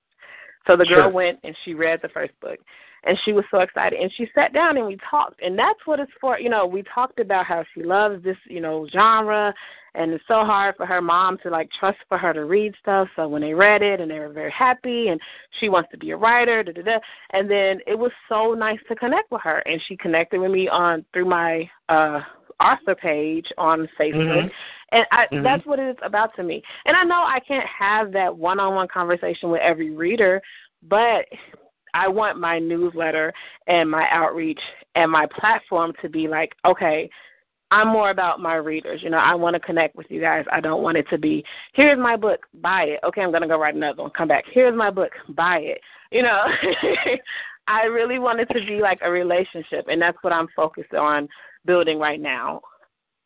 Okay, and and so when you when you have fifty thousand uh, sales of your next book, uh, you're going to have to change that up a little bit. You know that, right? Yeah. Because you don't want fifty thousand people knocking on your no, virtual door no. going, "Hey, let me ask you a question." no. yes, and I re- and you know I've I've uh I was recently at an event in Houston that was really you know great, and I was sitting in one of the offices, and she said that um it's hard for her because you know she used to be very you know one on one with her readers, and they don't understand like this is in my entire life. You know, like right. I can't sit on my computer responding to messages all day. I can't, you know, um just be on Facebook, you know, liking pictures and you know, every notification, you know, getting back to you guys. And she said that's been the hardest thing. And I'm like, I know this is what I'm headed for. You know I mean? Like, I know that once it becomes a lot more busier, it's it's it's hard now. I I'll admit, like it's difficult now, which is why I want to go more towards like the blog and the newsletter route instead of, um, you know, just going into like Facebook. I really I like Facebook. I appreciate it for what it is, but I want to I don't want to be so social on Facebook as far as like me personally. You know what I mean? Mm-hmm. I do want to mm-hmm. reach my readers and I I've been trying to focus my work in a way that I can do that without feeling like it's so draining on me, you know. And it's a very delicate balance, I think. Mhm. Mhm. And and so, you know, that kind of begs the question. Give us an idea about how many hours a week do you spend on marketing? How many hours a week do you think you spend on writing? And and then you know we can guess the rest of them are spent on you know like you said paying the bills and and being a person and being a mom and you know all of those different things that you have to be but when when you talk yes. in terms of of your entrepreneurial endeavor um, I, I call it loosely the 80-20 rule, where 80% of your time is taken up doing the business of doing business, and then 20% of your time is the actual creativity, you know, doing the things that that make you you know to create your product what what is it for you um well i write as often as i can just because it, it like you said it's it's it's my place of peace so i will be up right. at two o'clock in the morning but uh-huh. i try to do ten hours of writing a week ten okay. hours because i'm a quick i'm a quick writer i can you know ten hours a, a week for me is anywhere between ten and fifteen thousand words so that works for me. And then sure. I try, I'm not always like, successful. I try to limit my social media time to about six to eight books. I mean, eight hours a week. And that's kind of like an hour a day. And I feel like that gives me enough time to touch base with the people who I need to touch base with, to kind of see what's going on in the book world, you know what I mean? Um, and get out because I feel like it's so easy to lose hours upon hours just sitting on social media. So many people wake up and the first thing they do is check what happened on social media while they were asleep, you know. So I really try to limit that. I'm not always successful. I'm not perfect at it, but I started mm-hmm. that um around the the December of last year was when I really was like I have to be more focused on what I'm doing with my time. Um mm-hmm. I research promotion sites and marketing and all of that now two hours every day where I'm wow. reading and I because I feel like in in a way I'm making up for the lost time of those two years that I wasn't doing it. But I try for two hours every day to either be reading about what someone else is doing or you know and it doesn't even have to be about a promotion site. I have books that I have bought from other authors, you know, and I read what they went through, what you know, and it helps me to kind of focus my uh my strategy a bit more. It was like mm-hmm. someone mentioned branding in the chat. Branding was a thing that I was very weak on. I was so weak on my brand. And it was about two years ago that I was like, I got my hashtag, Cage Fantasies. Somebody was like, just you have to come up with a hashtag, and that's like, and that kicked it off for me. And I just on one post put Cage Fantasies, and it it just kind of took off. My readers like, oh yeah, Cage Fantasies, and they used the hashtag. And then one of my readers was like, yeah, we're the Cage readers, and I was like, oh, I like that. That's and pretty cool. I started building the brand from there, and I have the logos and all that and it's a way to get my because I have so many people who are walking around with my t-shirts on and they send me pictures of them with the Cage Fantasy t-shirt and it's a thing mm-hmm. now, you know what I mean? So it's like I'm really focusing on branding and marketing and just learning how to really um like I said focus my my my work and make sure that everything I'm putting into it is going to bring me back. And you know, everything you're going to have hits and misses. You know, I promoted mm-hmm. on this site one time and I got 3,000 downloads. Yes, and then you go back with another book and you promote and it's not quite as successful. You know what I mean? It's a hit or miss, but it's like I want to be putting energy where it needs to be put so that I can benefit from it. Yeah, see now I'm thinking about, you know, things that I can do. But but everything, you know, and and I, I will be honest with everybody, I am not I'm not as interested in promoting as many people are, at least not yet. You know, I got a, a ton of other things going on in my life every day. But, you know, I, I have to think about this and I pick you know, I picked my three places I'm gonna advertise this year. I'm gonna advertise in uh Analog Science Fiction, Asimov Science Fiction magazine, and uh the New York Times. And and as much as people think print is dead, boy, I'm telling you, there are so many snobs, book snobs out there who will buy everything that's advertised in the New York Times book section just mm-hmm. because they want to be they want to have whatever whatever the New York Times says they should have because they think of that yes. as an endorsement. so, you know, conservatively and and I am being conservative based upon their sales figures, based upon, you know, the outreach and things like that you know, there's a pretty good chance that spending that money, that that enormous, obscene to me, it's obscene to me, even to me, mm-hmm. amount of money could get me twenty thousand book sales. Well, that's pretty yes. significant, you know. Mm-hmm. And so, twenty thousand book sales certainly justifies spending, you know, eighteen thousand dollars. You know, uh, I, yes. I get more than a buck a book, but just pumping my numbers up like that also gives me visibility. Um, mm-hmm. And and that that's important too. You know, sometimes you have to spend money to make money. Uh, people think Absolutely. that's a cliche, but it's not a cliche. It's it's an actual truism in business. You know, it's like, uh, oh, look at that! Don't send a Morse code, please. Yeah, yeah, you know, bite me. You know, the New York Times book section is an international publication. Okay, I agree that uh, eventually newspapers are going to go away, but until all these snobs out there quit buying it, I'm going to use it because I like I like I'm like a jujitsu man. I love using people's strengths against them.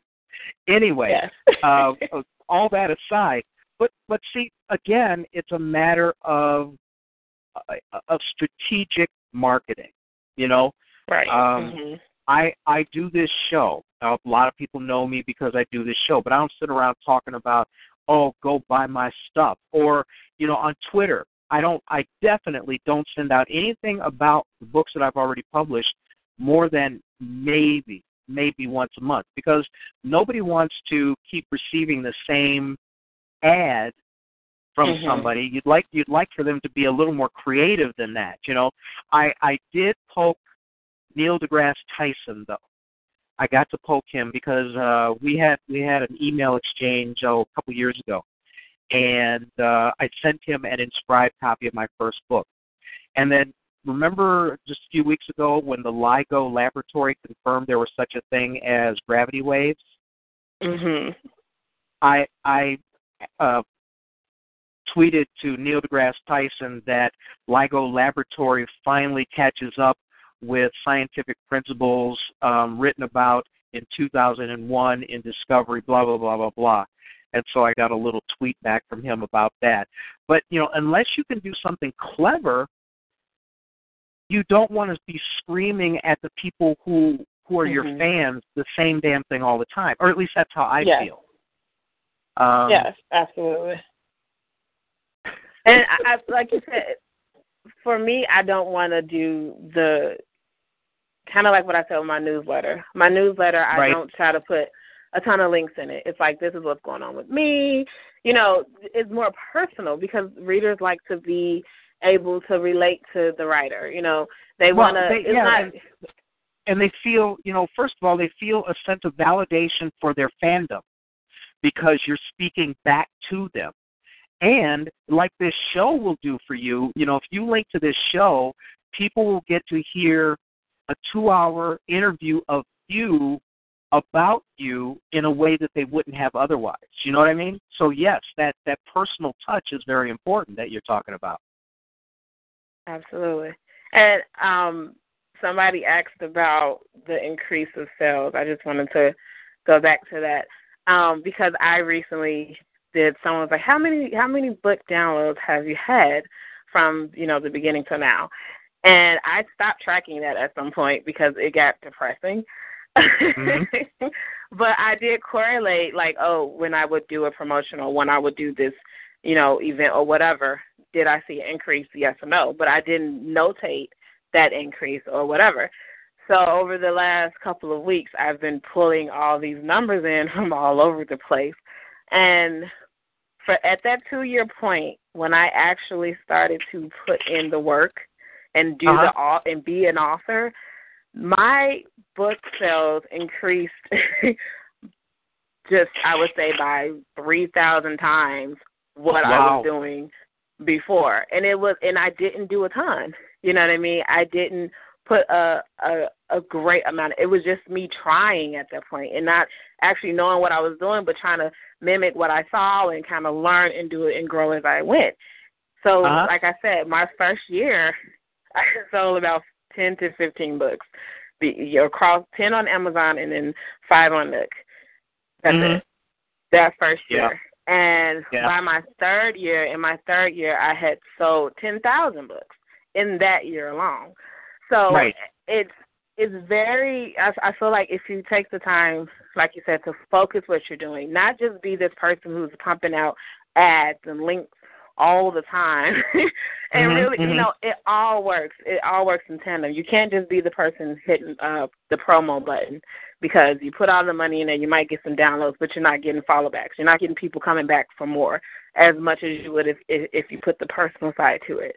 So I think it's like it's a good it's a it's a nice bond. It's a mixture of of um you know personal and then you know the the business side of it. Someone said sell or free downloads. Um, those were a mixture of sales and free, but the very following year I did no free ads and I sold six thousand books. So it's kind of a balance. The free the free downloads help to to build your if you're a new author like I was at that time, it really right. helps to build your free your, your your visibility. You get new, and then I had other books for them to come back for. I think if you have one book, giving it away for free is not a good idea because they're not going to like it, it's good if it's the first in a series of books. I feel like that's a very great strategy, especially if you feel like you have something at the end of that first book that's going to be like, oh my God, I got to find out what happens next. You know what I mean? you have to make them want to come back for more. Free books are sure. really good to get you up on the ranks, but if you don't have anything to follow back because okay you gave away this book for free but how do you stay how do you keep your rank up? How do you keep your visibility up if they have nothing else to come back for? You know mm-hmm. I, it's really good to come back for you know for more but if there's nothing there and i already had everything you had for free then you know what's the point? Yeah and and again it it it does go back to being strategic in your efforts you know whether it's spending money whether it's spending time. Um, how how are you how are you you know allocating your resources, and are you doing it in a very smart way? Right. And like now, my my the first book that I ever wrote is perma free now on uh, Kindle. So anybody who goes to Amazon and all the other sites, that book is free and it it's it's a tactic. It it is. It keep because I know like they're gonna read that first book and they gonna they're gonna come back, and then there are three more that they can come back and buy. You know, because those are not gonna sure. be free. You know what I mean?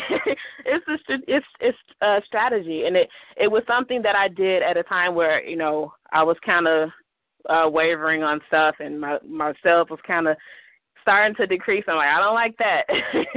so I made this this, this decision to put this book free, and it was a good decision because not only are they downloading that free book, but they're coming back for more, and not just of right. that series. You know, people if they like your, like you said earlier, if they like your work, if they like your voice, then they want to see more and they want to read more. And it and it's not. And people, how do you get your book perma free on Amazon? What you do is you upload it free to other sites, and then all of my readers went to Amazon and reported that is free on this other site. and Amazon does price matching. Right. So after a while, Amazon is like, um, okay, well, this book can't be free over there, and we charge a ninety nine cent for it, and it takes about three weeks, and then next thing you know, it's perma free. That's pretty cool. That's very cool. Um, you know, you've got 13 books out now. I'm, you're I'm, you're probably going to be pretty prolific in the future.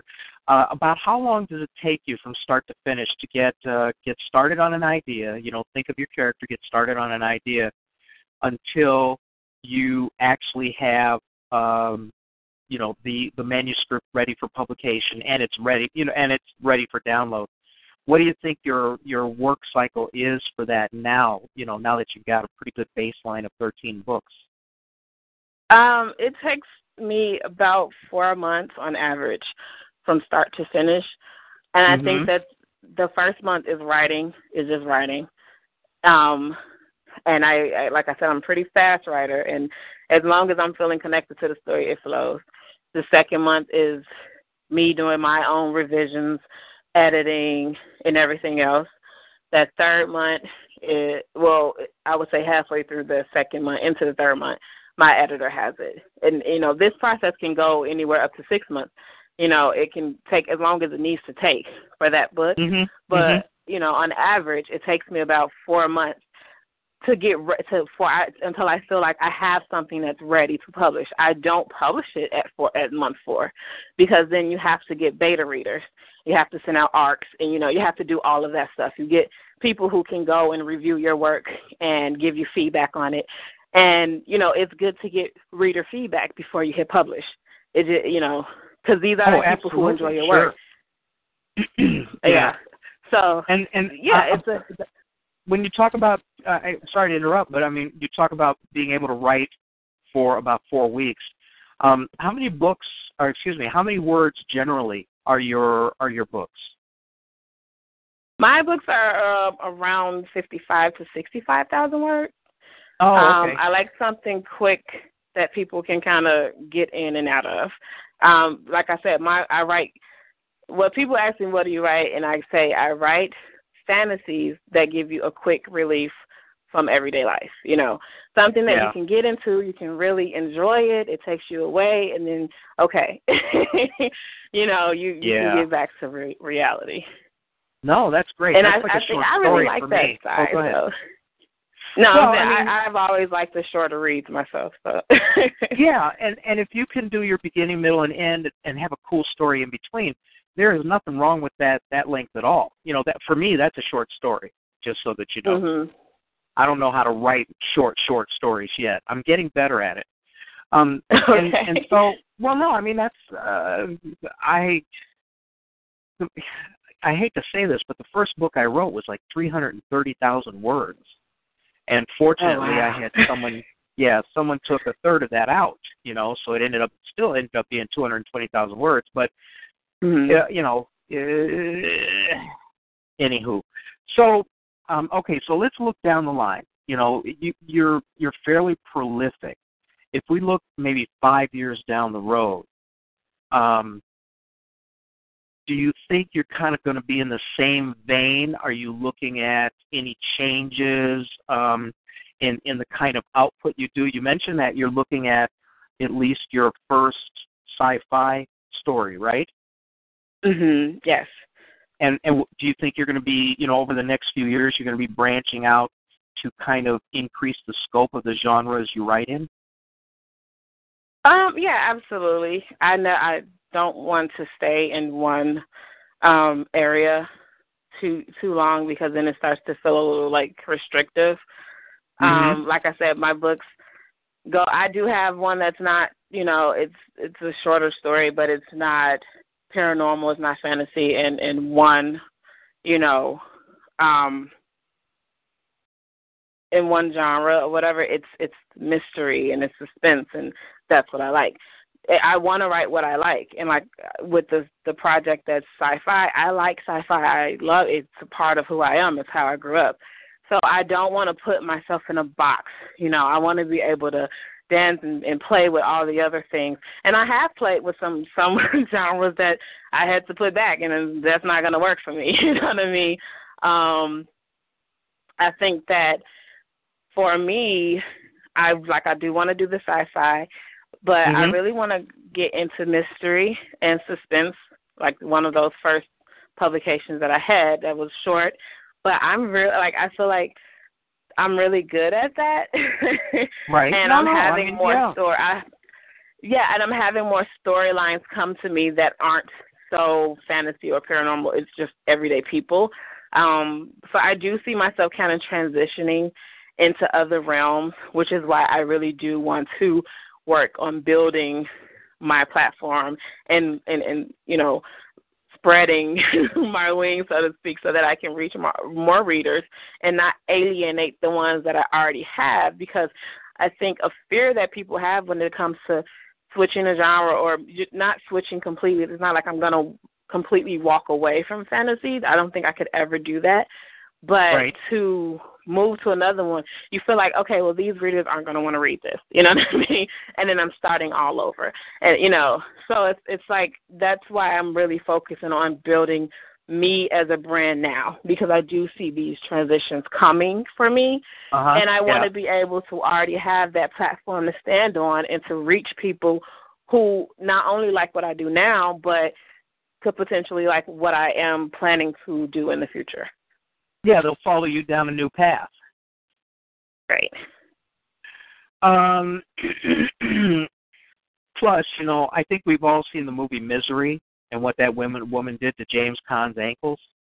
You know, you don't you really, you really don't want to piss off your readers because No, not at you all. just you just never know. I mean, people are crazy enough as it is, and there once you reach a certain minor level of ce- celebrity, um, that is that is something that you have to uh, kind of have to keep in mind. So I don't know. Anywho, all right. So, uh, and, and the other thing I was going to ask you, you had mentioned that do you have you gone to many conventions? Um, yeah, I've been to when I first started off. I started with a romance. 'cause It was like a, a book tour, so book Okay. signing tour, and it was very geared towards the romance reader. And I Okay. was out of place, but it was it was a good experience for me. I think because I it helped me come out of my shell, um, so that I, you know, could get into the feel of like being in people and because I'm very I want to be in my bubble. I want to write my books and sit in my corner and you know give it to you. You read it and go away. You know, that's how I wished it worked, but that's not how it works. I had to learn that how to be you know personable with readers and how to have complete strangers come up to me and you know you know and not just be there doing a performance because people can tell when you're like this I'm an author. Thanks, you know, nice to meet you. Like you, I it really helped me to be um, more present and less and you know closed off towards other people, especially like random people coming up to a table and they're like, "Tell me about you." You know what I mean? Right. and Yeah. Oh, it's yeah. just like, oh, okay. So what do you Um, like? but Yeah. Right. But as I uh, over the years I've started to try to, you know, pick events that I feel are best for me because to go to these events it's not cheap. Especially if it's not in your city. You know, you have to fly, you gotta get a hotel, you gotta you know what I mean, table fees and everything. So it's like if I'm gonna invest this money into going to an event, it has to be more than just for the experience of it. You know what I mean? I did the experience. Now I have to focus what I'm doing. So like this year I have the one in Houston was amazing because there were other paranormal authors. There were sci-fi authors. It was a mix. You had a collective of, of different genres in one place, and you knew that the readers were going to be diverse. And the readers that were there were much more open to what they were picking up. You know, they were. I mean, it was that's the type of stuff I want to be at. And there's one coming up in August. It's called Once Upon Once Upon a Book Event. It's a signing, totally fantasy based. Like it's a grand ball. We all get to dress up like our our favorite evil queens and stuff like that. So that's where I'm supposed to be. You know what I mean? So that's what I'm trying to do now. Um, because being at an event and taking these pictures and being on their social uh, platform, and then the readers are there and they're taking pictures and they're getting to know you, and you have the meet and greets and all that that people if you connect with these people and they go and they talk about you, that's another form of getting yourself out there. You know what I mean? Right. That's another way of spreading your name. It's not like, oh, here's another email news blast or ad in the paper. It's personal and people who go and they tell their friends about you and you know, that word of mouth is still one of the strongest forms of of getting your name out there, of of growing your platform. So going to these events, I do go now with the idea of this is a great place for me and my books. I'll meet Mhm. readers who are interested in me. I can read other authors, and there are always, you know, different vendors there who provide services for authors. You know what I mean? And you Mhm. make these connections, and it's it's not just about signing books. It's about networking. You have to look Mhm. at it as more than I'm going. I'm going to sit down and I'm going to sign books. Yeah, and and then um well, I you know, the dressing up thing is per- perfectly obvious. I mean, who doesn't want to dress up as something? Um, exactly. Yeah, you know, like every Halloween, I but lately I've been kind of lazy. I've been dressing as a serial killer because they look like everybody else. Um, but Ah. it- it- when when you when when you look at the whole marketing aspect of it and the pressing of the flesh and the network and everything, you know, I I think that a lot of people tend to minimize just how important that can be because you don't know who you're going to run into. You know, what if you run into that one person who has you know a blog or or even a an internet radio show or something that gives you exposure to a brand new group of people, people who've never heard of you before. And and those opportunities Absolutely. come more often than not because that that's the collective where these people go and hang out. You know, they go to these events to try to see what you know, everybody wants to break. What's the next new thing? You know, the next big thing. And if that happens to be you, you know, that's that's that's that's gold and you don't And, know. and You know, bloggers are flooding those events for anybody listening who's even considering. Bloggers are your best friend, and they're flooding those events. They're always there. They come with carts ready for books. You know what I mean? They want to they want to read. They want to review. They're hungry for your work. You just have to be there. Because if a, if the like you said, if the right blogger posts anything about you, on it's gold. You know what I mean? It's, it's Yeah, and it's that- pure and- gold.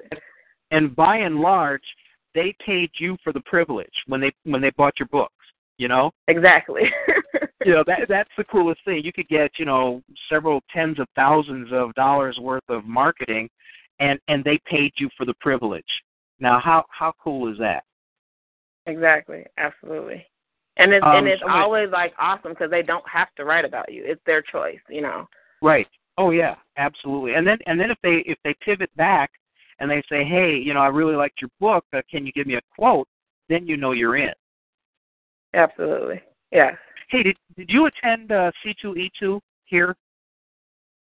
No, Have I did not. I did not. Um some of my other colleagues in the area were there. I found out about it just a little too late and it wasn't something that I could work out. But I'm like I'm I have friends who work kind of behind the scenes at those events. I'm like, you guys gotta start giving me heads up when these things are happening in our Right. area and let me know, like tap me on the shoulder, like come on out. So um hopefully they they said there's one that's um remember, it's like uh Wizards or something. He said something Wizards. And they are coming back into this area in August, I think. So I'm trying to like I'm tapping like let me know like what the dates are because August is when I'll be going to the big uh the Once Upon a Books event. So I'm really hoping that those those two aren't on the same weekend and I can be I think- there. Yeah, I think that is that the, the Wizards one. Is that the one that they had in Schaumburg? Yes, yes. And he said Yeah. that they're coming back to the area. Okay. Yeah, I, I, you know, I, I have not attended these things mostly because I don't like people. Um, but, well, I'm just being honest. You know, I've, Yeah. I'm that old guy. I'm that old guy chasing the kids off my lawn. Okay, that's me. It doesn't sound like me. I don't sound that old, but oh yeah, I'm plenty old. But um, I, I also realize that there is there is good utility in me, be, you know, going to especially the local events because you know local press every now and then they'll have a slow day and they'll go, oh well, can we do a quick six minute thing on so and so or something like that. So you know that there the networking, as you said, is an indispensable tool of getting your marketing your marketing groove on because again, you don't know when when something like that can break things loose for you. So being being prepared and doing it is a lot better than just saying you're a crappy old man and staying home. So uh, right. I, I know the error of my ways. So I'll try. I'll try to do better in the future. Um, and then, you know, let me ask you this: How did you find BlackScienceFictionSociety.com? Um, I have a friend in the author community. Community. Um, her name is Drea, and when I first started trying to figure out how to, you know, increased visibility, she was one of the names that came across me, and we started talking. And she linked Mhm. me to all of these other authors, and the the site came up so many times. Mhm. People were like, "Try this, try this." You go on there, there's some good people in there, and I I, I started an account, and then I kind of didn't really use the account.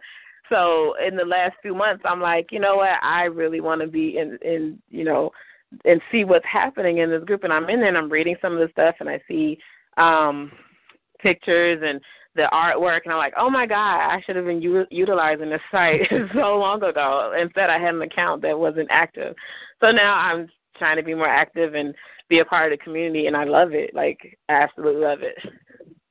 Yeah, but I haven't found any place else like it in, in terms of you know the breadth and depth of talent, um, especially when you talk uh, you know all, all, you know black science fiction, black art, black fantasy, black horror. You know it, it's it's uh, and and then you throw that whole Afrofuturism aspect at it, and and it's a site whose time has has definitely come. You know there's there's so much creativity there that people can spend quite a few hours just seeing the the wide variety. So you know, I always I always try to recommend it to people so that people could uh, can can find uh, you know can find great content and new things. Here's the thing: when you look at today's entertainment in America, you know, obviously we have we have comic book movies you know, and that's probably the biggest money making trend in entertainment.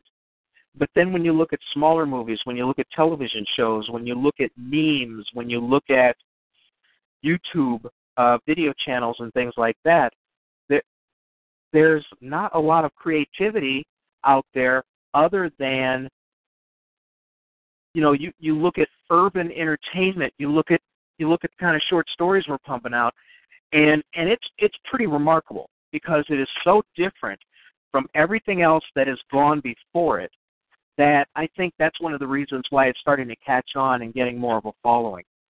Um, when you when you write, do you you know speaking from the perspective of race, I know strong women are definitely you know on your on your radar as far as you know putting together your stories. Um, how much of a a role does race play in in your writing?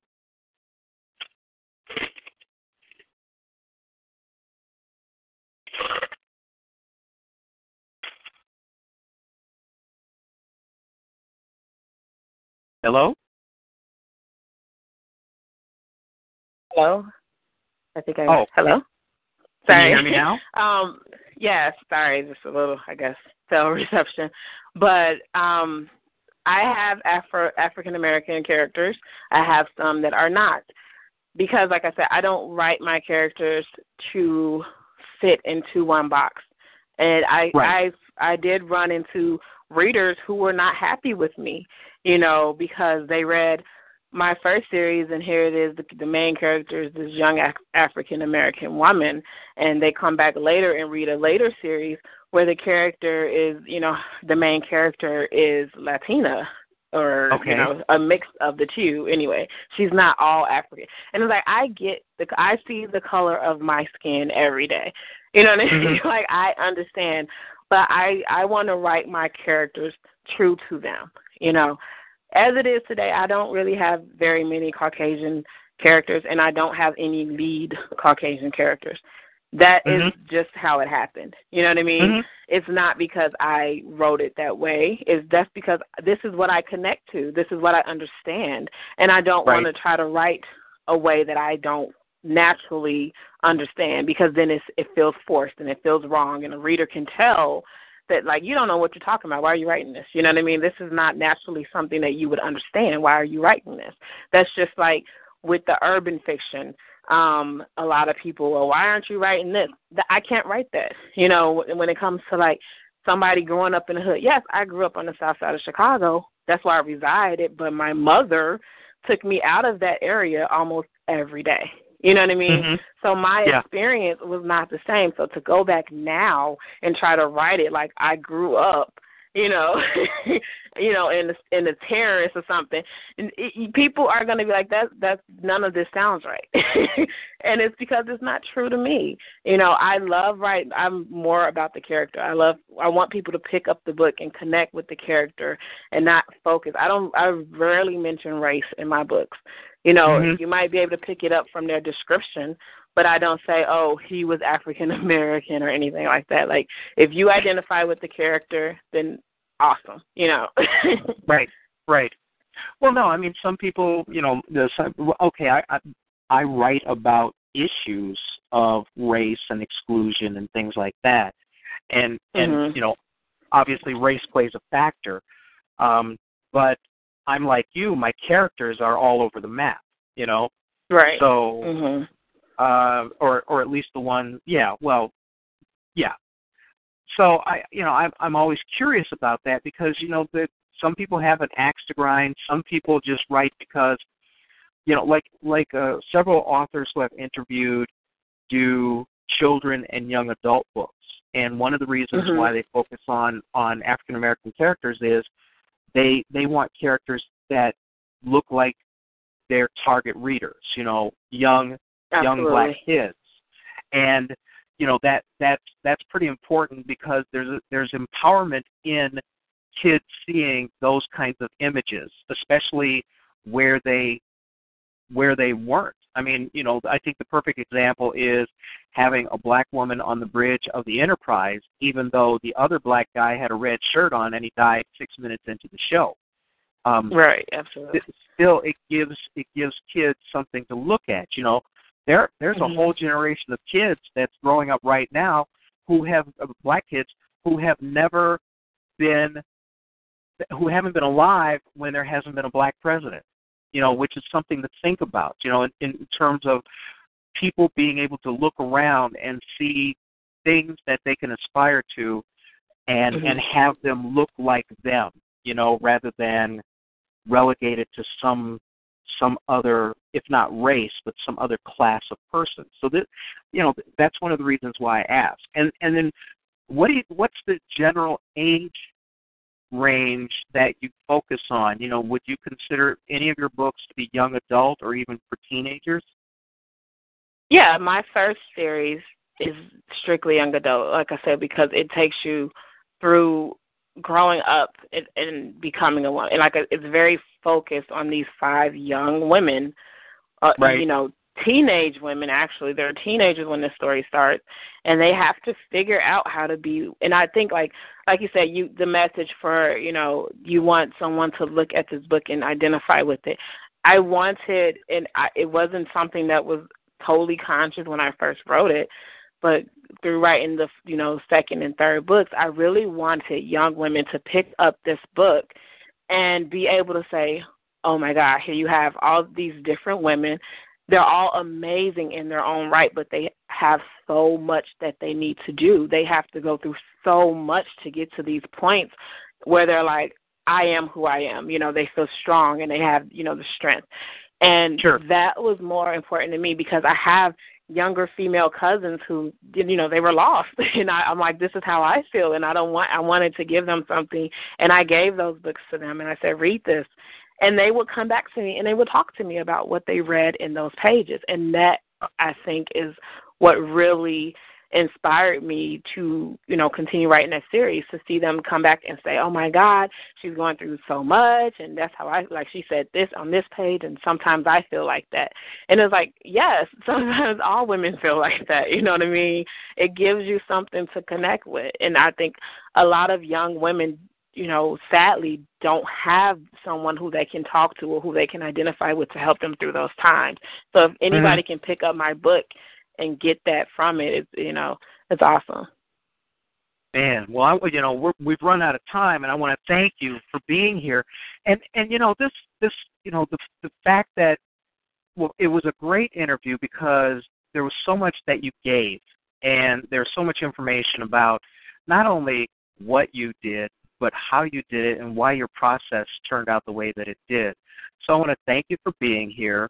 And like I said, you know, one of these days we're going to run into each other, or you know, maybe we'll meet at a con or something, or even like I said, uh, I'll I'll buy you lunch someplace next time you're in town. Give me give me some time, and uh, uh, I'll try to make sure that I can get some dispensation from the uh, the, the whole ankle bracelet situation. Um, okay. but it it was a pleasure meeting you, and and it's nice to have uh, someone from around home being on on the show because uh, you know even though I'm excited when I see people everywhere else and and people from you know from Kenya even show up in the chat room. Um, it's it's been great. I even interviewed somebody in the islands so this was great, and, and thanks for uh, thanks for taking the time because it's been great um, for me. You know, you made it very very easy for me. And you know, if Jarvis is listening, um, and, and he he takes himself off mute, we can have him wish everybody a good night, and uh, we can get the hell off the phone. And also, oh Kenya, yeah Kenya here. And then uh, the other thing is stay stay on the line after he closes out the show in case anybody has any last minute questions for you, okay? Okay, awesome. Thank you so much for having right. me. Oh, it, w- it was a pleasure. Jarvis? Hey, what's going on, people? Um, I want to thank everybody remotely uh, involved in this project tonight. I've learned so much. I'm sitting here taking notes. you schooled me on things in terms of marketing and branding and things of that nature because that's something I'm really interested in. And I'm glad that you're thinking along those lines um, and sharing what you've experienced because it's that's one of the biggest things when you when you're a creator. Um, nobody can support you if they don't know you exist, and so um, getting the word out by marketing and promoting branding and things of that nature is of the utmost importance. And thank you again, Will, for making it entertaining. Um, I'm sitting here, I'm just enjoying myself and listening. I mean, really mean that the two hours that went by was so fast, it felt like about thirty, forty-five minutes. And I'm looking up like, oh man, it's about to be over. but yeah, a really, really great show. Um, thank you, everybody, for listening, for sharing, and continue to come on the site and share what you're doing and let's just make it a uh, not one to one thing, but more of a real community where we share information with each other, we promote each other, and that's how we've been able to um, survive over the last eight years. I've, um, as a quick example, over the last eight years, I've seen about 20 sites that are similar come and go because they weren't community based. They're based around an individual or a clique of people here and there But you have a full community. People are contributing and sharing information and buying and supporting each other. That's how we move forward. So thank you everybody for uh, supporting us, and we'll continue to support you. All right, then, and uh, uh, once again, thank you, Jessica. We were listening to Jessica uh, Cage as a special guest tonight. Uh, tune in next Friday night. We'll have another new exciting guest, and uh, I hope everybody has a great week ahead. All right. Thanks, everybody. All right. Good night, Jessica. But don't hang Thank up. Thank you. Good night. Okay.